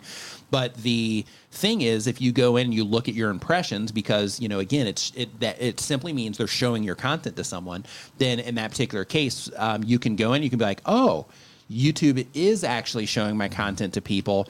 I'm just not getting people to click on my videos and come in and watch them, right? So it just kind of helps you, you know, just just know what's going on. It also helps prove that YouTube is, you know, actually showing your content to people, um, so that you can know that, like, okay, you know, half the battle's being done. Now I have to work on what it is that I'm doing on my end. So hopefully that was helpful. Got a super chat from Smart Credit Blog. Smart Credit Blog, thank you for the super chat. Says, I'm starting a new channel. Love your content. Thank you. Glad you're enjoying the videos. Um, says that uh, I want to have a thorough plan. Question How much hate do you let live in the comments versus deleting? Great question. D. Precisely zero. Yeah. I have zero tolerance also. I have a zero tolerance for hate and negativity. Mm-hmm. That does not mean that I delete criticism. Sure. Yeah. I, I allow criticism.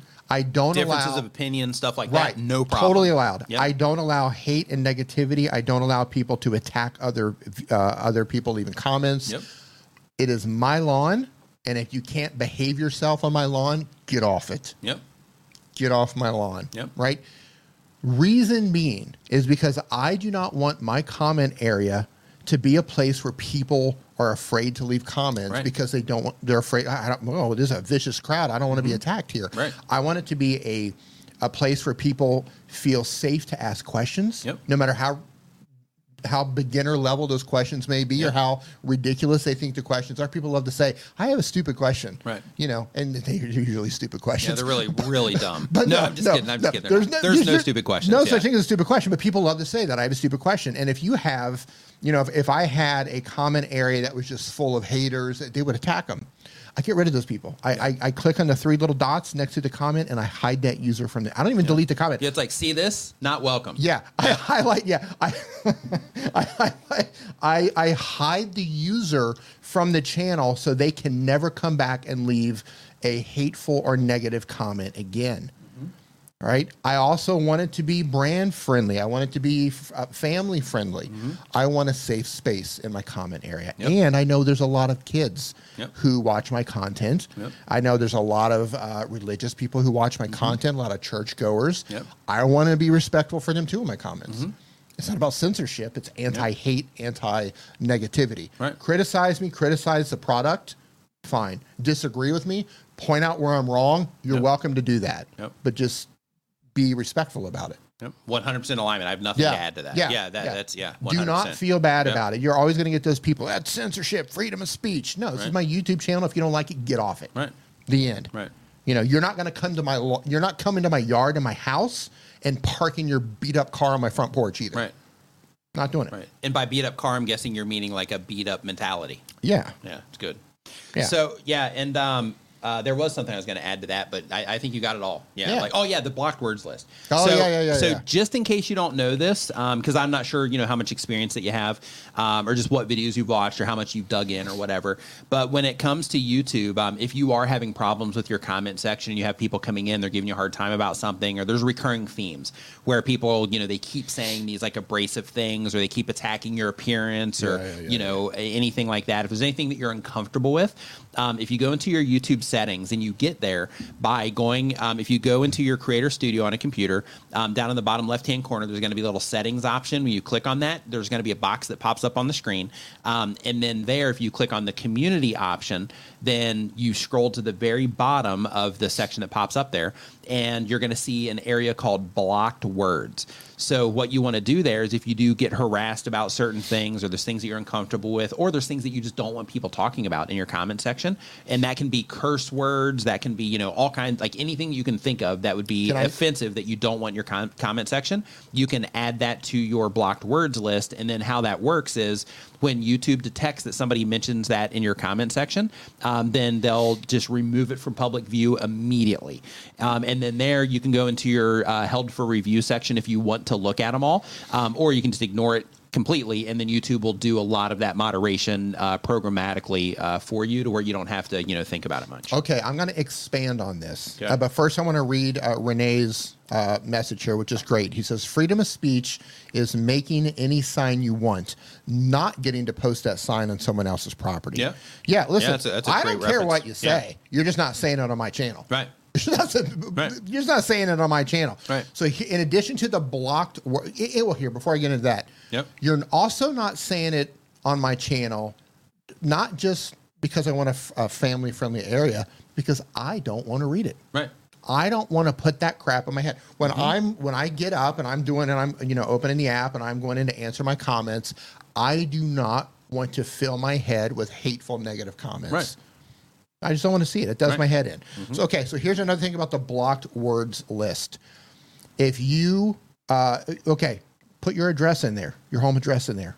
Any possible way of s- spelling You your have home to do address? the whole address. Just put like the number. Yeah, um, or the have street that, name. Have, yeah, have like the number as one thing, Right. comma maybe like the street name without Right. the drive on there Right. or whatever. Just Yeah. put the street name. Nobody's going to know. You know what it is. Right. Put parts Yeah. of your phone number in there. Um, if you if you are a creator under an alias, you know, maybe put your last name. Things that you do not want to show up in your comment area, and if you worry about being doxxed or people trying to hunt you down and expose you or whatever, you can put that stuff in there Yep. too. Also, curse words. Yeah. You know, racist words. Yeah. Um, like for me, I put political stuff in there because I don't want those Yeah. conversations happening either because I don't care. Yeah. So like, uh, you know, like I put those types of things in there, like anything like that. If you're like, yeah, I don't want people mentioning this and, and it showing up in my comment section, you can put it all there, and then you know, YouTube's going to do all the work for you. Yeah. I just don't want to see that stuff. Right. And listen, I don't care what political party you're you're, you're, you're, you're part of. I don't care what what deity you worship. That's great. Do your thing, Mm-hmm. Right. But just don't do it in my comment area. Right. You do whatever you want to do. Yeah, or post it. It's just not everybody Yeah, else yeah. isn't going to see it. Post it. somewhere else. Right. Just not in my comments. Right. That that's it. Yep. And you make the rules for your channel. Yep. Your lawn, you water it and take care of it however you want. Yep. Yeah, some some people just let it Yeah, free for all. Some people don't Yeah. care. Some people are just like, hey, I don't care. Just my my comments can be a dumpster fire. Don't care. And you know that's a choice. That's fine too. Yeah. Um, but you know when you when you you know if you want that clean thing and you want people Yeah. to feel comfortable to say you know things and ask questions and like give you feedback whatever, then you know having having those things Yeah. in place is helpful. I like to think of it like this: everyone, well, most people in here, you know an air, you know a neighborhood where everyone's yard is manicured Mm-hmm. or everyone's you know yard is taken care of, Mm-hmm. and you probably know that one house or that one street. That's just a mess. Mm-hmm. There's just like, you know, tires in the front yard. There's like patches of grass missing. There's toys laying outside. There's like all of this mess laying outside. And you just go, ah, yeah, they, I wish they would take care of their yard. You know, that's your common area. Yep. So if you want to put broken, if you want to put rusted cars and bikes and car tires in your front yard, you go, Go for right it, ahead. right. You do you. Mr. TPC Life Store, what's going on? Welcome to the stream. Calamar, what's going on? Hope you're doing great. So um, let's see here. So next question that we have on the list here is from Inspiring Garden Corner. Um, they upload one time per week or more. They do uh, gardening and garden DIY content. Uh, the goal of the channel is planning to retire in seven years and want to be doing something that I love and make some money while doing it. And the question is, I see videos that are older years that seem to be getting pushed through. I would like uh, with new creators. Hold on. I would think with new creators, um, those would be pushed out. Am I looking at this wrong? Um, so how the whole thing works is is like this. So um, if you're a new content creator, if you're an experienced content creator, um, it doesn't matter. What matters is if people respond well to your content. Um, some content is still getting views, even though it's been on the platform for you know 10 years. Some content that gets published today, it'll get 15 views and die. Um, and all of that is based on how people respond to the content. So, one of the amazing things about YouTube is if you publish content that people respond to well, is you can get views on that content. It might be a lot of views, it might be just a few views trickling in, you know, here and there, but you can get views on that content for a very, very long time if you make content that, you know, that people respond well to. So because of that, um, you know, the thing to focus on isn't is YouTube pushing this or YouTube pushing that because their system is more of a pull to the viewers. It's not about us, the creators. It's about the viewers and their experience and what they're enjoying. We're just facilitating that experience. Um, so because of that, um, it's not that you're looking at it wrong. Like I understand what you're what you're saying here, but one of the things that YouTube does do is if you're a new content creator, they reserve I think it's two spots um, on YouTube's homepage uh, for new content creators, smaller content creators. Um, in addition to that, um, all videos when you publish them they have like a testing period that they go through initially at the time of publish. And in some cases that can be where the most activity happens. In other cases it's just getting started.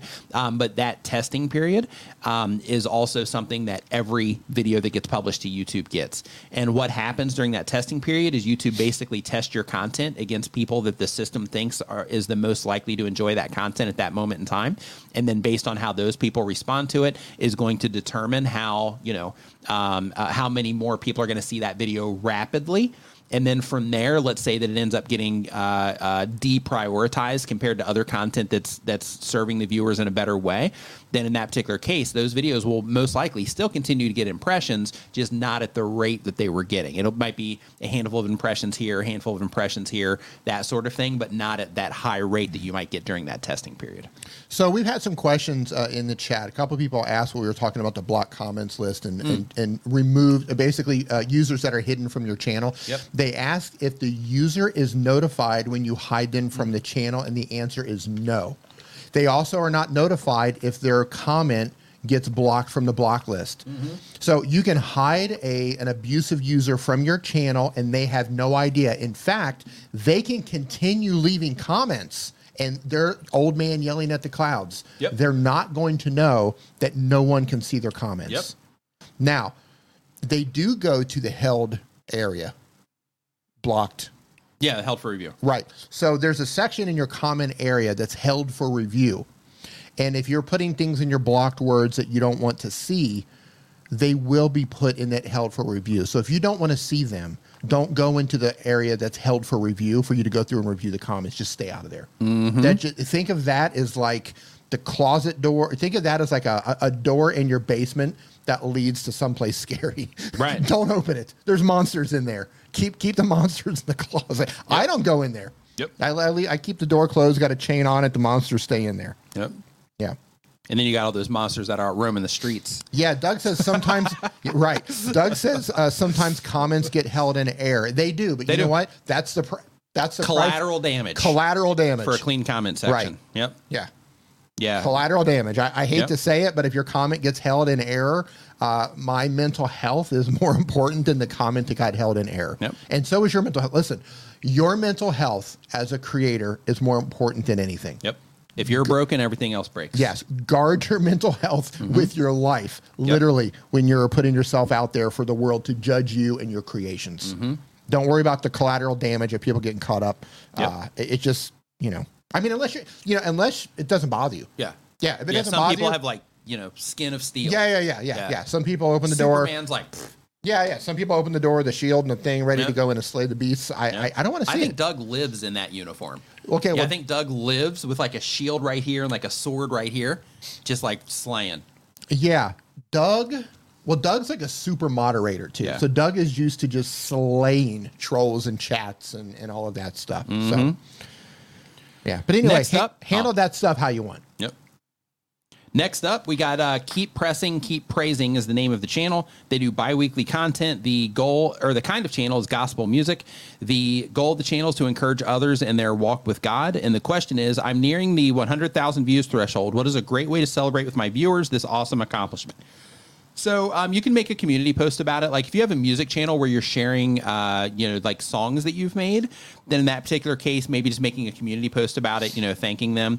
If you have a personality music channel, meaning that like you're in the videos and you know you start out all the videos you know like you know maybe you're you know talking about something or whatever then you go into the song or you know something along those lines.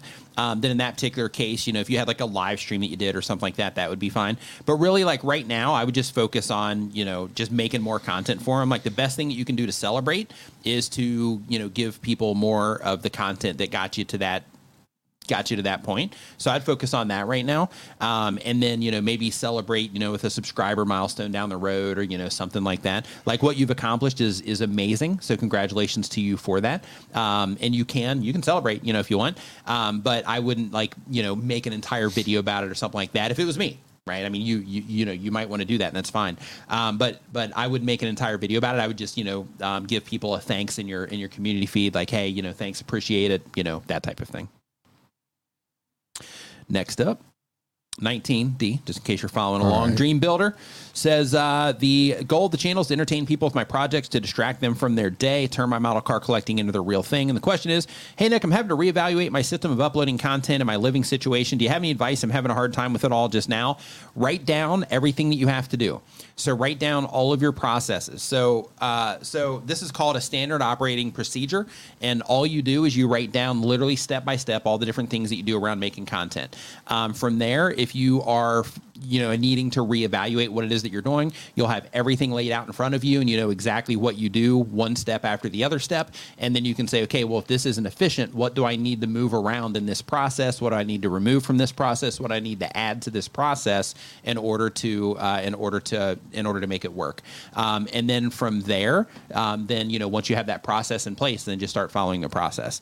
Um, when it comes to finding the new living situation that's different right? Because now you know maybe you have to set things up differently. Maybe you can't make content in the same way that you did before. Maybe you need to get different equipment or something like that which that by itself creates a whole different thing. So because of that you know work with the situation as you can and you know keep going. Because in your case Your goal is to entertain people with my projects and distract them from their day and to turn your model car collection into the real thing. The only way to turn your model car collection into the real thing, um, using YouTube as a vehicle to do that, is to continue doing the thing and continually keep you know working on it and keep continually learning you know how to get better. Um, that's the that's the way to do it through YouTube. So because of that, you need to stay in motion, um, but you need to figure out you know where your bottlenecks are, where the problems are, and then start figuring out you know ways to kind of patch up those those holes, so to speak, or rearrange things as you need to. Any additional thoughts there, D?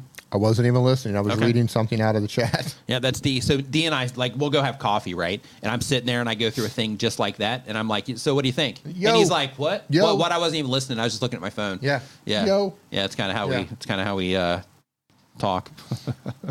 so like, you know, I'll say something. I'm like, you know, what do you think? And he just won't say anything. So I have to send him a message. Yeah, it's. uh I'll be like, "So what do you think?" And then that's when he'll look up and be like, "Huh? What are you talking about?" And then I still want to answer sometimes. Yeah. And then he'll just get up and walk away. Yeah. like, well, what just happened? Yeah. So uh, next up, we have Escalita Gym. Um, it's school gym in Spanish. They do daily content. Um, the kind of channel is educational content. The goal of the channel is teaching Spanish and French with short vertical content. The question is if monetization of a shorts channel more difficult than long form content um, is it a moat once you succeed so uh, no it's definitely not a moat. You have to continue doing the thing right? You have to continue making content that people you know continue to enjoy. Um, that's just part of the gig and it will always be a part of the gig as long as you continue to do this. Um, in terms of um, is a shorts channel more difficult? Um, it depends on what you're doing. It depends on the type of content you're making. It depends on your experience with one or the other. Um, it depends on the uh, reach or the amount of people that are interested on the things that you're talking about. You know, from one for the other. Um, there's a lot of different variables there, so I can't say that one's easier than than the other. In my case um, based on my experience and what I know how to do, I would say for me, long form content is the path. Um, but you know, for you, you might be way better at making shorts. So you know, it really comes down to you know you as an individual creator. Demon Dro, thanks for the super chat. Says um, it's Sunday Trash Day. Um, is Sunday a trash day to upload? Should you wait until Monday if you have a banger? Um, so, what I recommend that you do is that you look in your analytics and see when your audience is online. Um, for some types of content, they have a lot of people online on Sundays. Um, I've published videos on Sundays and they've done awesome. So, uh, so when it comes to Sunday, that one's just kind of like you know people are hanging out. But keep in mind, like you know, the day that you publish, as long as you have people responding well to that content, um, it's not necessarily going to determine the long term performance of your video. So because of that, just publish when it works best for you or when your audience is expecting your content to drop, you know, something like that. And then from there, just kind of, you know, roll with it as it goes. Because, you know, you make good content, people respond well to what it is that you do. So I would just look in your stats to see if your audience is online on Sunday and like the, you know, look for those dark purple to see exactly when they're online and try to publish just a little bit before that so that you can ride that wave as they're coming in on Sunday. But you can also use that to where you're like, okay, what days of the week?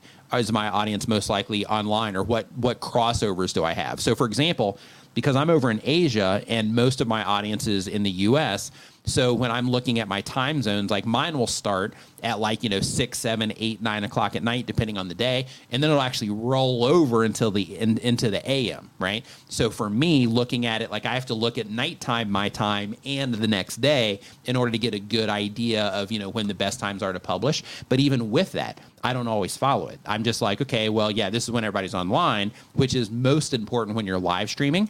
But um, since this is when everybody's online, uh, maybe I'm going to publish it at that time. But maybe I just you know want to get this video out, so I'm going to go ahead and publish it you know tomorrow instead, right? So uh, so you know thinking of your plan for publishing content is the most important. But if you do publish on a Sunday, I would just look so that you have a little bit of you know what to expect. Um, another thing to think about also is if you're competing with other people in your niche and the other people in your niche like nobody uploads on a sunday then you're going to have the new content on that sunday Yeah. so if people respond well to it then that might give you a chance to just kind of get a leg up on that content if everybody else is publishing on monday right uh, let's see here. So next up on the list here, we got Tasty Cloud saying that they're tasty, super cool. Um, so a gaming YouTuber says Shadow Time two four four nine, super cool. Glad that you are uploading gaming content to YouTube. How many gamers are in here? Type in gamer in the Yeah, if you're a gamer in in the in the vertical feed, or if you're a gamer in the landscape feed, yeah, let us know that you're a gamer. type in gamer. What Not ga- just a gamer, but but what do you play? yeah. What what games do you What do you play? what are you playing recently? uh, Fortnite. You're still on Fortnite. Dude, I love Fortnite. It's so much fun. Yeah. Well, the reason that we that we mainly focus on that um, is because um, it, because we play together. So that's like our bonding time as we go and we kill. So uh, We So- kill. We, we yeah. Yeah. We we we slay Yeah. and and as our entertainment. yeah we hunt pe- we hunt other Yeah. Mm-hmm. characters down for our Yeah, for our bo- enjoyment. for our Yeah. Mm-hmm. enjoyment together. Yes. it bonds us as a couple. Yep. honey, look at this headshot. That we do. I Yeah, know. we're like, yeah, it's like, oh yeah, get the sniper for this one. Oh yeah, it's great. Yeah. But uh, but basically, uh, we play split screen. And since Okay. Hmm. we're playing split screen on the same TV, these days there's a limited amount of games that you can do that. And Fortnite is one of the fun ones that you can that you can still do it. In addition to that, when it comes to Fortnite, like Call of Duty, I'll play that sometimes. I'll play GTA sometimes, like if I'm playing by myself. But when it comes to, to Fortnite, they have all kinds of really cool stuff that you can do. So like with Call of Duty, um, it's it's extremely realistic. Like when you're you know like firing and things like that, um, like it feels good and everything sounds great and all that. But uh, but when it comes to Fortnite, like you can fly. They have like grappling hooks that you can shoot depending on the season that you're on. Sometimes you have like parachutes, Are- or when Spider Man comes into Are it you because they spending have all of money? these. Are you spending money on skins? uh, sometimes, yeah. What did you buy? Um, let's see here. I have right now. I'm playing. I think I'm playing as either Snake Eyes or the Mandalorian right now. Um, but I have the Mandalorian. I have Darth Vader. I've got uh, Stormtrooper. Um, I've got Snake Okay. Eyes from GI Joe. okay, I've do, got. Do uh, they have Snake Plissken? Um, no, Fortnite. No. How do you not have Snake I don't think so. Yeah, I don't think so. That'd be the best player. Yeah, How they, do you they, not have might. Snake? But even I would even buy the like skin of Snake you know, uh, Mr. Beast has a uh, thing in Fortnite that shows up every now and then because everything is seasonal, so it'll show up for a period Yeah. of time. But Well, Mr. I- Beast I- has a character in there. I, I don't have it, but he's in there all day. there's Just kidding. there's no, uh, no, I'm not kidding. Uh, like Ninja, the Yeah. streamer. Um, Oh, he's he's got you know a character in there. Yeah, like yeah, all Twice. kinds of super fun stuff in there. Tap that um, one twice to make sure he's down. Right. Hey, gaming with Niche. Hi, sir. I'm from India. Well, hey, how you doing in India? Hope you're doing well in India. You Got a lot of gamers. All right. Yeah, so Lot we got, some people are like, yeah, gamer. Other people are like, yeah, not so, uh, not so much. We got. I just started. I play Minecraft and Switch games. Says uh, Shadow Time. Yes. Nice, cool, cool, Yeah. cool. Rene's like, Duck, Jimmy, Duck. yeah, just go in there and just like get people with like you know the famous people. Yeah. take them down, headshot, and then yeah, record, screen record it, and then just like send it out. Yeah, Send it to him. Like, yeah, like tag. Yeah, yeah, yeah, yeah, yeah. Heads up. yeah. So uh, One more Lamborghini giveaway, and I swear to God, I swear, Jimmy. Yeah, the Dr. Vibe Show. Uh, they upload every other day. Uh, the uh, type of channel is content for and about black people. The goal of the channel is to educate, empower, enlighten um, blacks and those who love them. And the question is I posted a YouTube short that got a lot of views. Um, should I wait a bit to maximize the views until I post another short? No, if you post a short, it gets a lot of views. It's perfectly fine to post another short and then another short and another short. It's perfectly fine. Um, let's see here. Next up on our list, we got Tay Fit. Um, Tay Fit. I, I'm not saying to upload. Let me be clear. I'm not saying to upload them just back to back. Like, oh, hey, let me publish this one, and then an hour later publish another. one. That's not what I'm Yeah. saying. I'm saying just like publish at your normal upload cadence. So uh, let's see here. So T Tay Fit uploads every other day.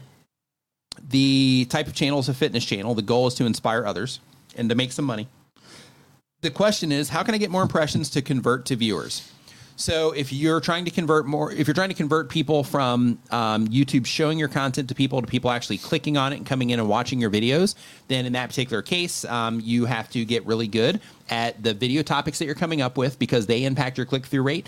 You have to get really good at um, the thumbnails that you're making and, and how they help people identify the content about something they might care about.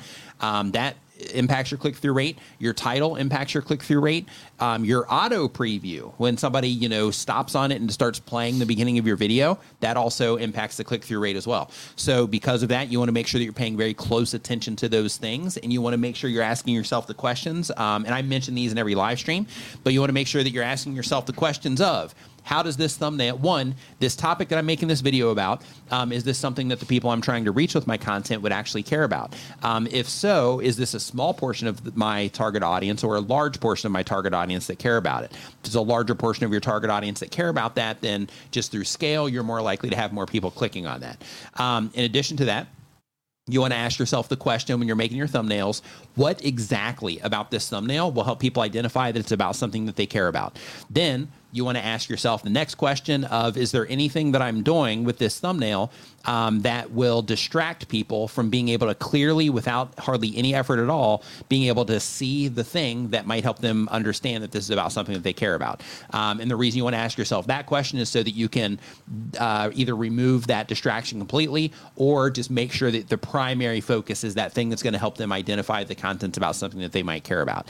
Um, then from there, you want to do the same exact exercise with your title. What about this title um, is going to compel the people that I'm trying to reach, or inform the people that I'm trying to reach, or create a curios- curiosity gap of some type with the people that I'm trying to reach that will get them to click um, on this particular video based on the things that they care about. And then the same exact thing is there anything that I'm doing with this title that could cause a, uh, a, a roadblock or a hurdle for them to get the information that they need here? So, for example, like is my title really long? And the part that would matter the most to the viewer that I'm trying to reach is at the very end, where they might not even get to through the entire title, or depending on the page on YouTube that they're looking at it um, on, to where that title might get truncated to where that important part actually gets cut off, and then they they don't even know, you know, the or they can't get the information that they need at a glance with that content, right? So you want to make sure that you're asking yourself all of those questions and how do these two work together to grab their attention and then pull them into the content uh, with the title.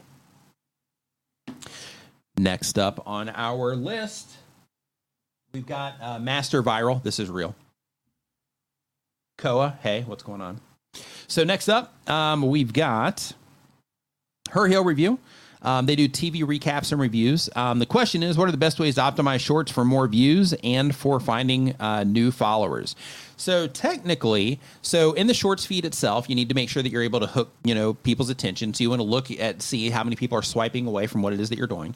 When you are talking about things, because in your case you're on TV recaps and reviews, so you're talking about things that are widely popular already. So you already have a leg up on most types of content. Um, but the first thing you got to do is make sure that you are paying attention to how people are responding to the beginning. Like, are they swiping away quickly or are they sticking around? Um, and then in addition to that, you also with shorts they show up in search now, um, and they have been for quite some time. So because of that, you can also optimize, you know, shorts for YouTube search as well, to where you know they might pop up for a search result, and you might end up getting a lot of long term traffic from your short being there in YouTube search. Um, I've got you know a short on my channel um, that has showed up for uh, how to get views on YouTube, and uh, that has been like the primary traffic source for that particular you know for that particular short. So it, it's gotten some love in the shorts feed too, but you know it's gotten a lot of views coming in from you know YouTube uh, search, and then some of the other ones are in, in a similar uh, in a similar vein there. So uh, so you can absolutely optimize those for search and then capitalize on that also. Next, we got suburban acreage. Suburban uh, acreage they do they've been on youtube or sorry they publish one time per week or more the type of channel is tool reviews and diy tutorials surrounding home maintenance and lawn care the goal of the channel is to share information build community and make some money question when uploading shorts through YouTube Studio, um, I have the option to not push notifications to subscribers. I've recently been scheduling directly from Opus Clip, and I'm worried that my subscribers are being slammed with notifications about every upload. Do you know what Opus defaults to when scheduling uploads? Um, I, I'm guessing it would default to whatever your regular uh, upload is. So, like if you have your YouTube default set to unlisted, then it should default to that. Um, if not, they do have the drop down where you can actually choose that inside of Opus Clip, I believe. So, uh, because of that, I would just make sure that you are paying attention to that part inside of Opus Clip also. And uh, when it comes to your subscribers being slammed with notifications, keep in mind that when it comes to YouTube notifications, um, they actually max out for your subscribers at three notifications per day or per 24 hour period. So, because of that, you're not slamming them with you know all kinds of stuff. And if if it goes up unlisted, they're not getting notified anyway. They only get notified when the content goes public. Um, so because of that, if you are uploading unlisted or you're uploading private, then in that case, um, they're not getting they're not getting notified anyway. As soon as you hit the publish button or you schedule it, even when you schedule it, they don't get notified until it actually goes public. So nothing really to worry about there unless you're just uploading as public, like with everything that you're doing, and you're just going like, "Hey, yeah, let me dump it in there." But you mentioned that you're scheduling it, so nobody's getting notified until it actually switches over to public.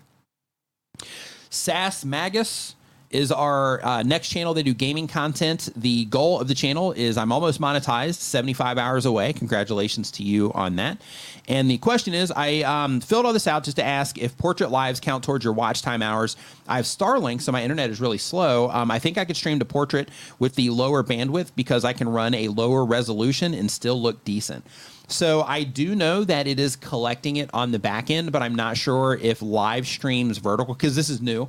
So I'm not sure yet if Rene's still in here. Maybe he can add clarity to this, but I'm not sure if the vertical watch hours um, for a live stream go towards monetization. So I know that shorts in general, um, in terms of traffic coming from the short shelf, that doesn't go towards monetization. But if it does come in through like a browse feature, then in that case, like let's say somebody finds your short in YouTube uh, uh, search, then in that case, you know, it might come in that way or maybe on your channel page as long as they don't dump into the channel shelf or the short shelf.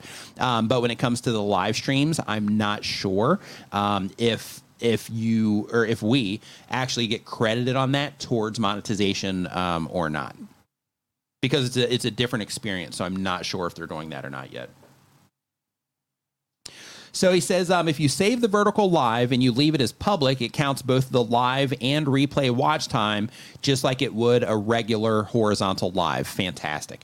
Yeah. Okay. So then in that case, yes, it does. Um, it does as long as you leave it public.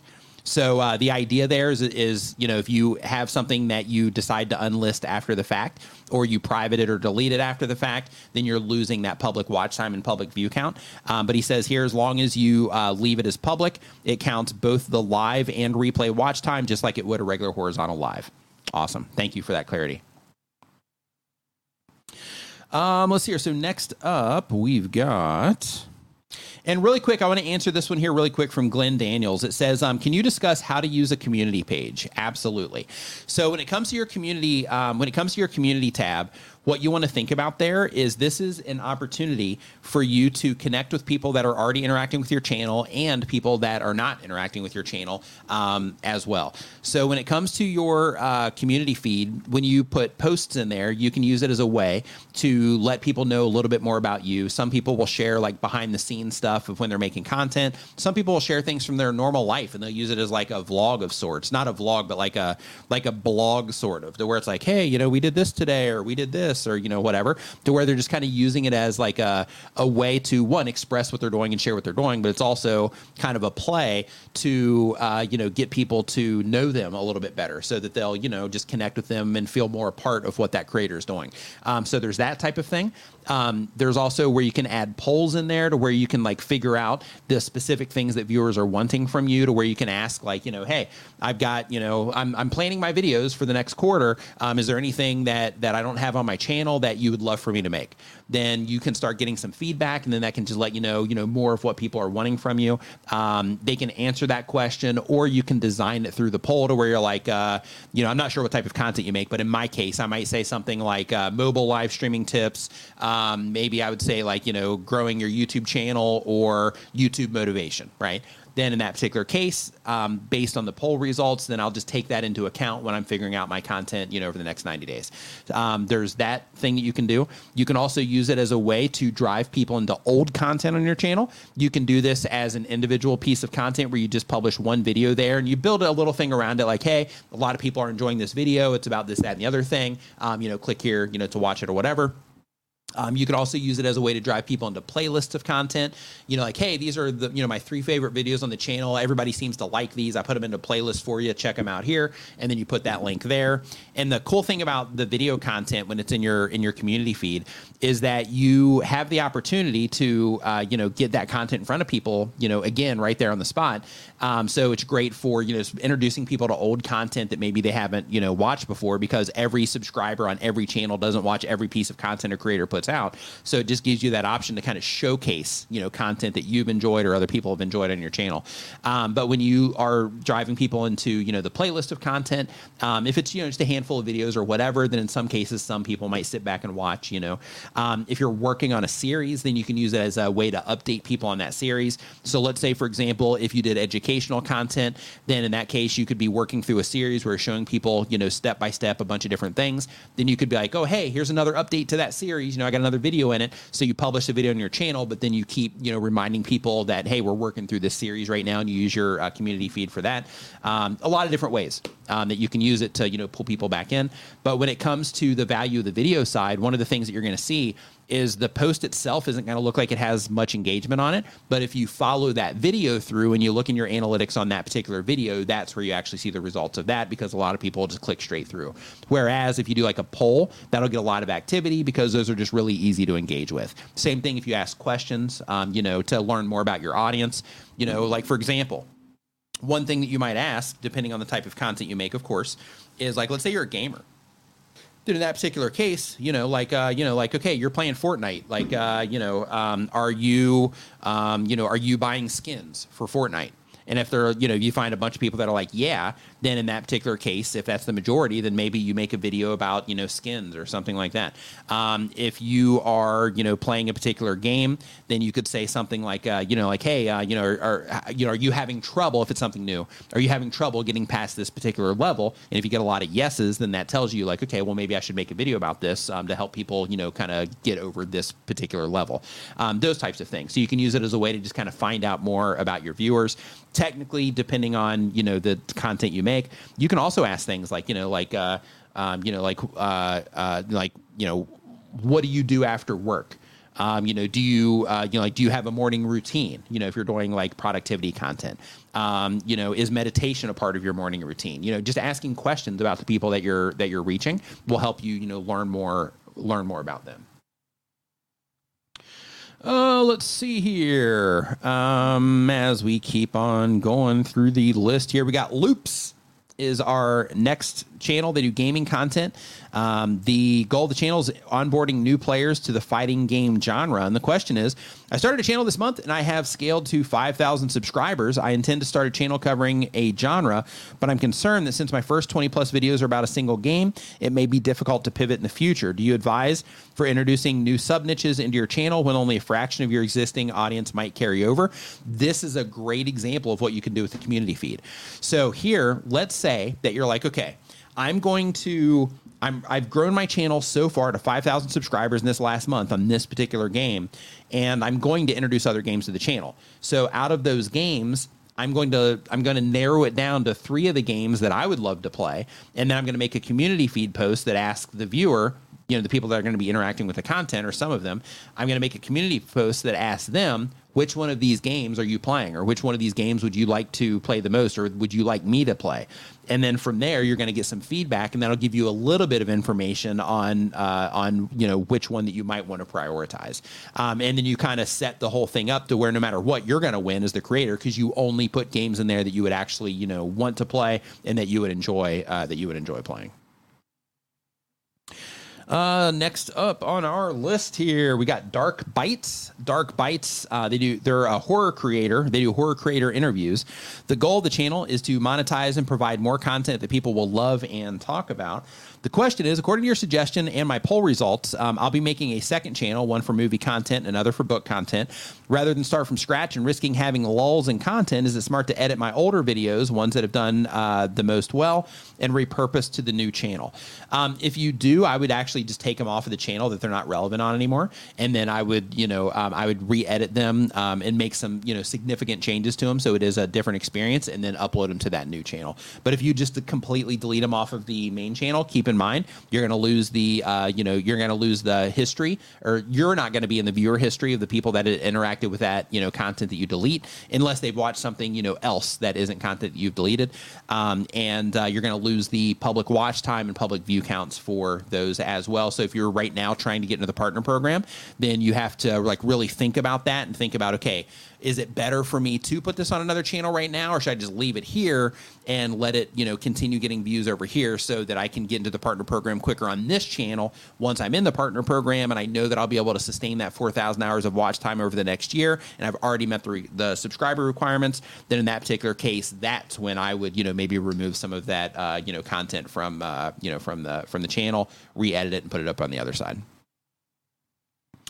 Uh, next up, we've got um, official Arc Arca eight seven six. Um, they do gaming content. The goal of the channel is uploading Call of Duty Warzone videos because I want the world to see my growth on YouTube and also show my gameplay skills. The question is I'm a long and shorts content creators, but I recently started streaming. Does live streams give you more watch time? As long as you leave them public, yes, they do. I'm sorry, as long as you leave them public and as long as people participate, yes. Um, you'll get watch time while you're live. And if people respond on the replay, you'll also get watch time on the replay. So here's what I recommend. If you're trying to get into the partner program and that's why you're asking this question, then in that particular case, one thing that I would do is I would think about how you're starting your live streams and make sure that you start every live stream just like it's a video. Um, so instead of just starting the live stream and let's say you're on a loading screen, you're like, you know, hey guys, what's going on? Uh, you know, we're going to be playing this game and uh, you know we're just going to see how far we get whatever. Make a very clear challenge something that might be interesting to people to where it's like oh i want to see if they can accomplish that. So that as you are going through these different challenges that you're doing it's something that's a little bit different something that's a little bit more interesting than like hey i'm just going to watch this person play the game. It's i'm going to watch this person play the game and see if they can you know accomplish this thing that they're trying to do or not. So it just makes it a little bit more you know interesting um, in that regard and uh, when your live stream starts just get right into it don't waste any time because if you're going to be using that to grow your channel and help you get into the partner program, uh, one of the things that you got to think about is if you are going into that content as a viewer, right? Um, just imagine that you're going into any video on YouTube as a viewer if you go into that video and there's just a bunch of like you know nothing really going on there's just like loading screens and nobody saying anything it's just you know somebody fiddling with a controller trying to get everything set up stuff like that then you're probably going to abandon that content in a you know pretty, pretty rapidly but if you go in there and they're like you know hey this is what we're trying to do um, you know we're going to see if we can do it within this time limit or whatever the thing is and it's like oh okay this is what's going on with this video this is interesting and not only does that make the video content more interesting but that gives you stuff that you can leverage when you're packaging it up too in terms of your thumbnail and your title. So if you do something that's more interesting like that, then on the replay, if you package it up around you know this challenge that we're doing in this game, then it's then it gives people you know some a little bit more of a reason to click. So then that way you might be able to also get more advantage on the replay and while you're live. So then you can kind of get it on both ends, which is good. I'm going to check in on Doug. All right, where's he let's, at? Let's see where Doug is at. Let's do it. Um, Doug Hewson. Doug, what's your official number there? I'm dropping his link uh, in the chat once again. Doug is on the road to 10,000 subscribers. He is at 9,900 and something. Nice. So close. So if you want to learn how to do things on your phone, how to make content on your phone, how to live stream, how to do things on your computer, basically creator advice for YouTubers, tools, tips, tutorials, and news weekly, Doug is your guy. Yes. Go subscribe to Doug. Coming up on. Did you remember when you hit 10,000 subscribers? Yeah, I think he's uh, yeah he's really close. Yeah, nine thousand nine hundred something. 918. There we go. Do you Yeah, remember when you hit 918. 10,000 subscribers? I uh, I don't, but I remember when I got my first ten thousand view video. I was in China, so I was in a taxi. You were off doing your thing. Were we in Shenzhen Uh, or Shang- Shanghai or do you remember? I think we were Shenzhen, probably. I think we're in Shenzhen. Yeah. yeah. So basically, I was in a taxi. I was just out running around. Yeah. Wow, you and uh, 10,000 on this channel. I have it on video. With on this channel Uh, or all our questions? I think it was yeah, I think it was this channel. So uh, so basically, I was just making because I was doing a bunch of vlog content at that time. Um, I was just recording a bunch. I never published anything, but um, I uh, I had my GoPro GoPro running, and I got a notification on my phone because I was sitting there trying to talk to the taxi driver. That was the content, Right. And uh, and I got a notification on my phone, and uh, uh, and I was like, oh my gosh, I just I just hit my first ten thousand uh, views on a video. on a video. Yeah. And And, he uh, said, so, so "Very I have good, it like right there. good." No, he didn't even like No. know what was going on. Yeah, but uh, but I actually have that moment on video when I got my first he ten thousand view. and you were like, "Speak American, speak American." Chinese man American, driving a funny. taxi in China. Is that how you handled it? No, definitely not. Why don't you speak American?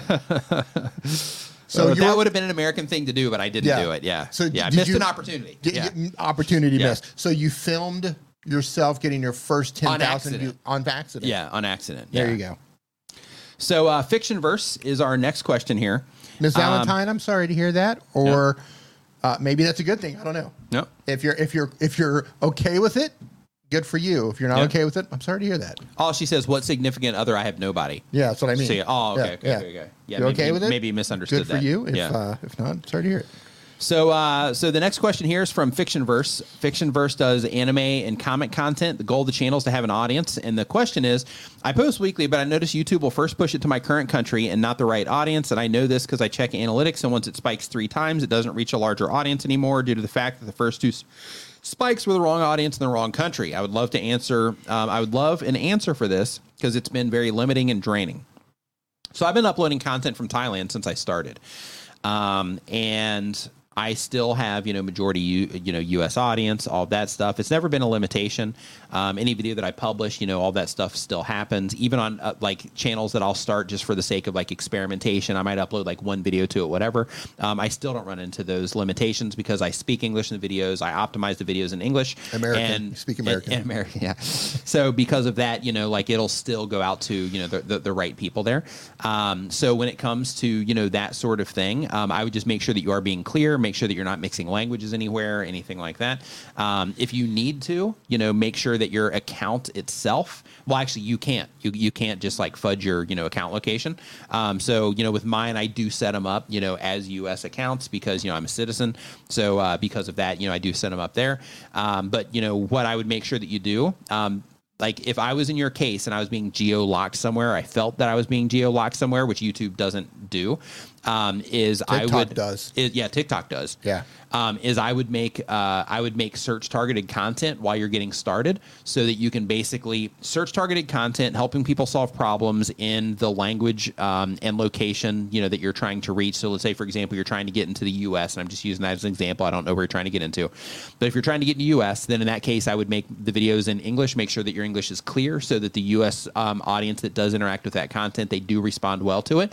I would search target that content. And the reason that I would search target that content um, initially when you're starting the channel is so that while you know the recommendation system is figuring out who the right people is to show the content to based on how you're optimizing it um, you have people that are searching for that that are going in there and they're searching for it in that language and they're responding well to it in that language because hopefully you're making good content. And then if they're responding well to that then youtube will detect that and it'll be like okay but you know who else you know might enjoy this content and then they'll start recommending it to more people like those people that found it in search and had a good experience from it. So it's just a good way to ensure that the right people are going to be interacting with the content even though you might still be getting recommended to others um, that will you know just kind of help you know fine tune things a little bit. Um, but at the end of the day the people that you're trying to reach have to respond well to your content. So one thing that can happen. And keep in mind this doesn't apply to everybody. Like there's there's a lot of content creators on youtube that reach you know primary us audiences that have very strong accents. Um, however um, one thing to just make sure that you are keeping in mind is that when you are uh, you know publishing videos to a certain demographic um, if they have an option of watching content in their native language and they struggle with yours right? Struggle is a key word here.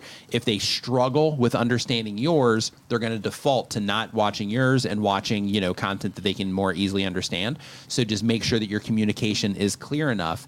Um, if you are trying to get into the U.S., which I see you in English here, so I'm going to guess you are, um, just make sure that your con or that your communication is clear enough that uh, that you know somebody from the place that you're trying to target could actually go in there and enjoy that content without um, the the accent being a distraction. So Daniel Mattel got back to me. Oh, what do you say? The, The Yoda guy. What, what's the? yeah, so it was Nick Malley. Maley, Malley. Apologies if I mispronounce your, your last name. Uh, he was a Star Wars special effects makeup artist, and he worked on Yoda. And what Daniel didn't tell me, and I just asked him, like, "What did I you knew buy?" Yoda had something to yeah, do. yeah, with it. yeah. So Daniel, Star Wars fans. yeah, so Daniel got a, I think it was like a plaster cast or something off of like an original piece of of the movie. Oh, nice. Like he, I, I think that's what it is. I asked him, I was like, "What did you get?" And like as I asked that, I was like, "Man, I think he got like a some sort of a, a casting off of an original, uh, an original movie prop." Nice. Hey, really quick. Han Solo's. I think it was Han Solo's face when he was in Carbonite. Maybe. oh, nice. I think that's what it was. I think That's it was, awesome. Yeah, I think he has like the, and I could be wrong, but I think he had the original uh, Han Solo casting for when they did the mold of Hans or uh, of uh, Harrison Ford Mm. when they put him in Carbonite, right? So they had to build that, so they did a casting of his face. He has the original, and I think he bought like a casting of that. Nice. I think that's what it was. Daniel, So- correct me if I'm wrong. I, I think that's what it was. So really quick, Video Man 2000 says, when is multi-audio tracks coming so we can upload videos in several languages? Um, some channels have it already. So I have it already on my channel. I'm just not using it yet. Um, uh, some content creators are using it and they're getting, you know, good results out of it. Um, I'm glad you brought that up because Derral Eves is actually doing an entire live stream talking about multi-language audio and how it's going to change YouTube. And he's actually, I'm going to assume he's giving examples because the way that the title's framed, um, he said it's changing YouTube. And you know, through his experience, he works with large-scale content creators. Um, so because of that, I'm guessing he's going to be sharing some really interesting, you know, data from from that is going to be my guess of what's going to be happening there. But um, what's going to happen is once this stream is complete um, it's actually just going to default you right into his live stream. So, uh, so because of that, just make sure that you do stick around for that. For anybody here that wants to see that feature, wants to you know hear information about it and how it is changing YouTube, because as soon as this stream is finished here in just a little bit, um, it's just going to send you right over to his. So make sure that you stick around uh, for that, so you can get that you know so you can get that information. Yeah, his streams are always value packed. Like he, he Yeah. Derral does YouTube at like a totally different level, um, you know, from from you know most people. So his streams are definitely something that you want to listen to, you know, on a regular basis. When he streams, you want to show up for it, Yeah. um, or at least listen on the replay or something. Like you know, he his information is is is amazing. And he's live right after this. Yeah. Are, are you redirecting to it? Yeah. Yep. Perfect. So, uh, and, and Rene, uh, YouTube's creator liaison, says uh, multi-language audio is a resource intensive. So YouTube is working on integrating Aloud into Creator Studio so everyone can use it. Um, so everyone can use multi-language audio and then uh, continue rolling it out. So it's coming to everyone, um, but they're just kind of working, um, you know, on the on the back end, um, I guess, for that. Yeah, I'm excited for it too. I, I think that it's uh, it's it's going to really open things up all the way around. Like uh, in terms of inspiration, right? Like like one thing that happens um, to us as content creators is like you know we get stuck in our language. Yeah, yeah, so because of that, you know we all you know like certain you know we just do things a certain way. So one advantage that I have over here because we live in Thailand is there's a localized version of YouTube here in Thailand. So I can go into like my girlfriend's account and then I can start looking. I mean, I you know I, I naturally go into it anyway if I'm not using a VPN. But um, but in terms of going into her account, I can see all of this Thai language content. So I can see all the different entertainment stuff that they're doing. I can see you know like cool set designs and how they do you know stuff and everything like that. And it's really cool for inspiration just because you know sometimes they just do things differently. So uh, so so it, you know it's really going to open us up on the creator side to that, but on the viewer side, it's going to open us up to some really you know really interesting content that uh, is going to be different than what we're used to. Yeah. So really excited uh, for for that whole thing. So uh, the next question that we have here is uh, And by the way, we're going through these questions in the order they were Yes. received, and we're doing our best to get through all of them. yes. Doing our best. Yep, and just as a heads up for the shorts uh, viewers, if you're watching this in the vertical right now, for you, um, so that stream that I was just talking about, um, the name, if you want to look up the channel, if you're a YouTube content creator, um, the channel is Derral Eves. Um, look up that channel because that's where that live stream is happening here, and it's ha- it starts in like six minutes. So if you're here in the vertical stream and that is something of interest to you, make sure that you uh, look that up. But 86 is the uh, next channel here. Um, they do uh, soft skills for line cooks and chefs, and the goal of the channel is to help cooks grow um, into better roles. And the question is, if you answered a milestone chat, uh, disregard this. I've been monetized for a few months and met the minimum threshold for a check to be sent, and was told to expect it January 21st to 26th. I checked again today, and the cash has tripled and says to expect a payment at the end of February. I visited my address, and everything is solid, but payment still hasn't shown up. Um, uh, do you happen to know what's happening? I'm in the Facebook group, so can send screenshots or anything else if this isn't clear. Um, uh, so I'm guessing that you might like you're probably because basically they send out checks every month and it's usually like you know the 21st 22nd you know around that time so what's probably happening is you should have you know gotten that you know on somewhere in that time as long as you hit the threshold you have to have $100 from to send it out and then they are um, basically what you're probably seeing is what's going to be coming in February in addition to that. If you run into problems there, I'd reach out to Team YouTube on Twitter, um, and then they can you know try to help you get sorted there um, on, in, in that regard. So there's a question from a week or two ago that didn't get answered. And Okay. I, I'm, I'm talking to Doug here. So the account is whenever Farley. Okay. They left a super chat, but it came in after the after the, the Okay. Yeah, I know what you're talking about. Okay, Yep. here's the question. And whenever Farley and Doug, if you need to clip this, if they're not in here to show them later, Right. question is this. And it's a $10 super chat. Currently, I'm creating a stand up comedy channel where I will be posting my stand up comedy, my vlogs, as well as my podcasts. Do I need three channels or can I have all of that content in one? Um, all of it can be in one as long as you're targeting the same type of viewer. So, like the vlog, I'm gonna guess is gonna be something comedy related too. You're gonna be doing stand up, so then there's that. Um, and then what was the other thing? Um, he's doing stand up, vlogs, and podcasts. Yeah, so the podcast might be questionable unless it's comedy related too. As long as it's comedy related towards uh, you know an audience that consumes comedy content, then experiment with it on the same channel. If you find something like the podcast, for example, if it massively underperforms, then then in that case you would move it to another channel. But I would experiment with all that stuff on the same channel if it was me.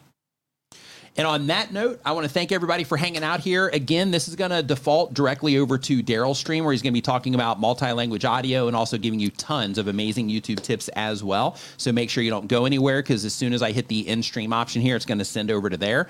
For you on the vertical, um, we're going to keep going just for a couple minutes.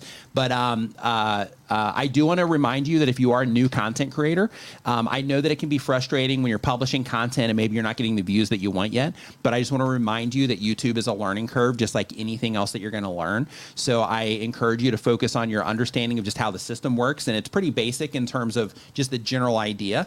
Um, focus on that and then focus on building your skills and just learn, you know, your audience, what it is that they care about and how to serve them in the best, um, the best way that you can. And that's the way that you, you know, get there.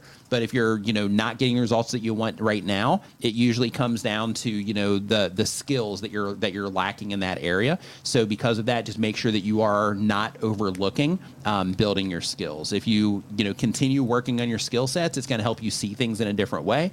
Um, and that, you know, way that you're seeing things will help you, you know, succeed and, you know, help you accomplish whatever goals that you are trying to accomplish here on YouTube. So thank you everybody so much for hanging out. Um, uh, super fun stream today. Great stream, And um, uh, I do want to remind you that we do have a bunch of helpful links for you down in the description if you are a content creator. That includes like sponsor links and stuff like that. So make sure that you check that on the way out. And um, besides that, everybody have a great rest of your week, and we'll see you next time. Cheers.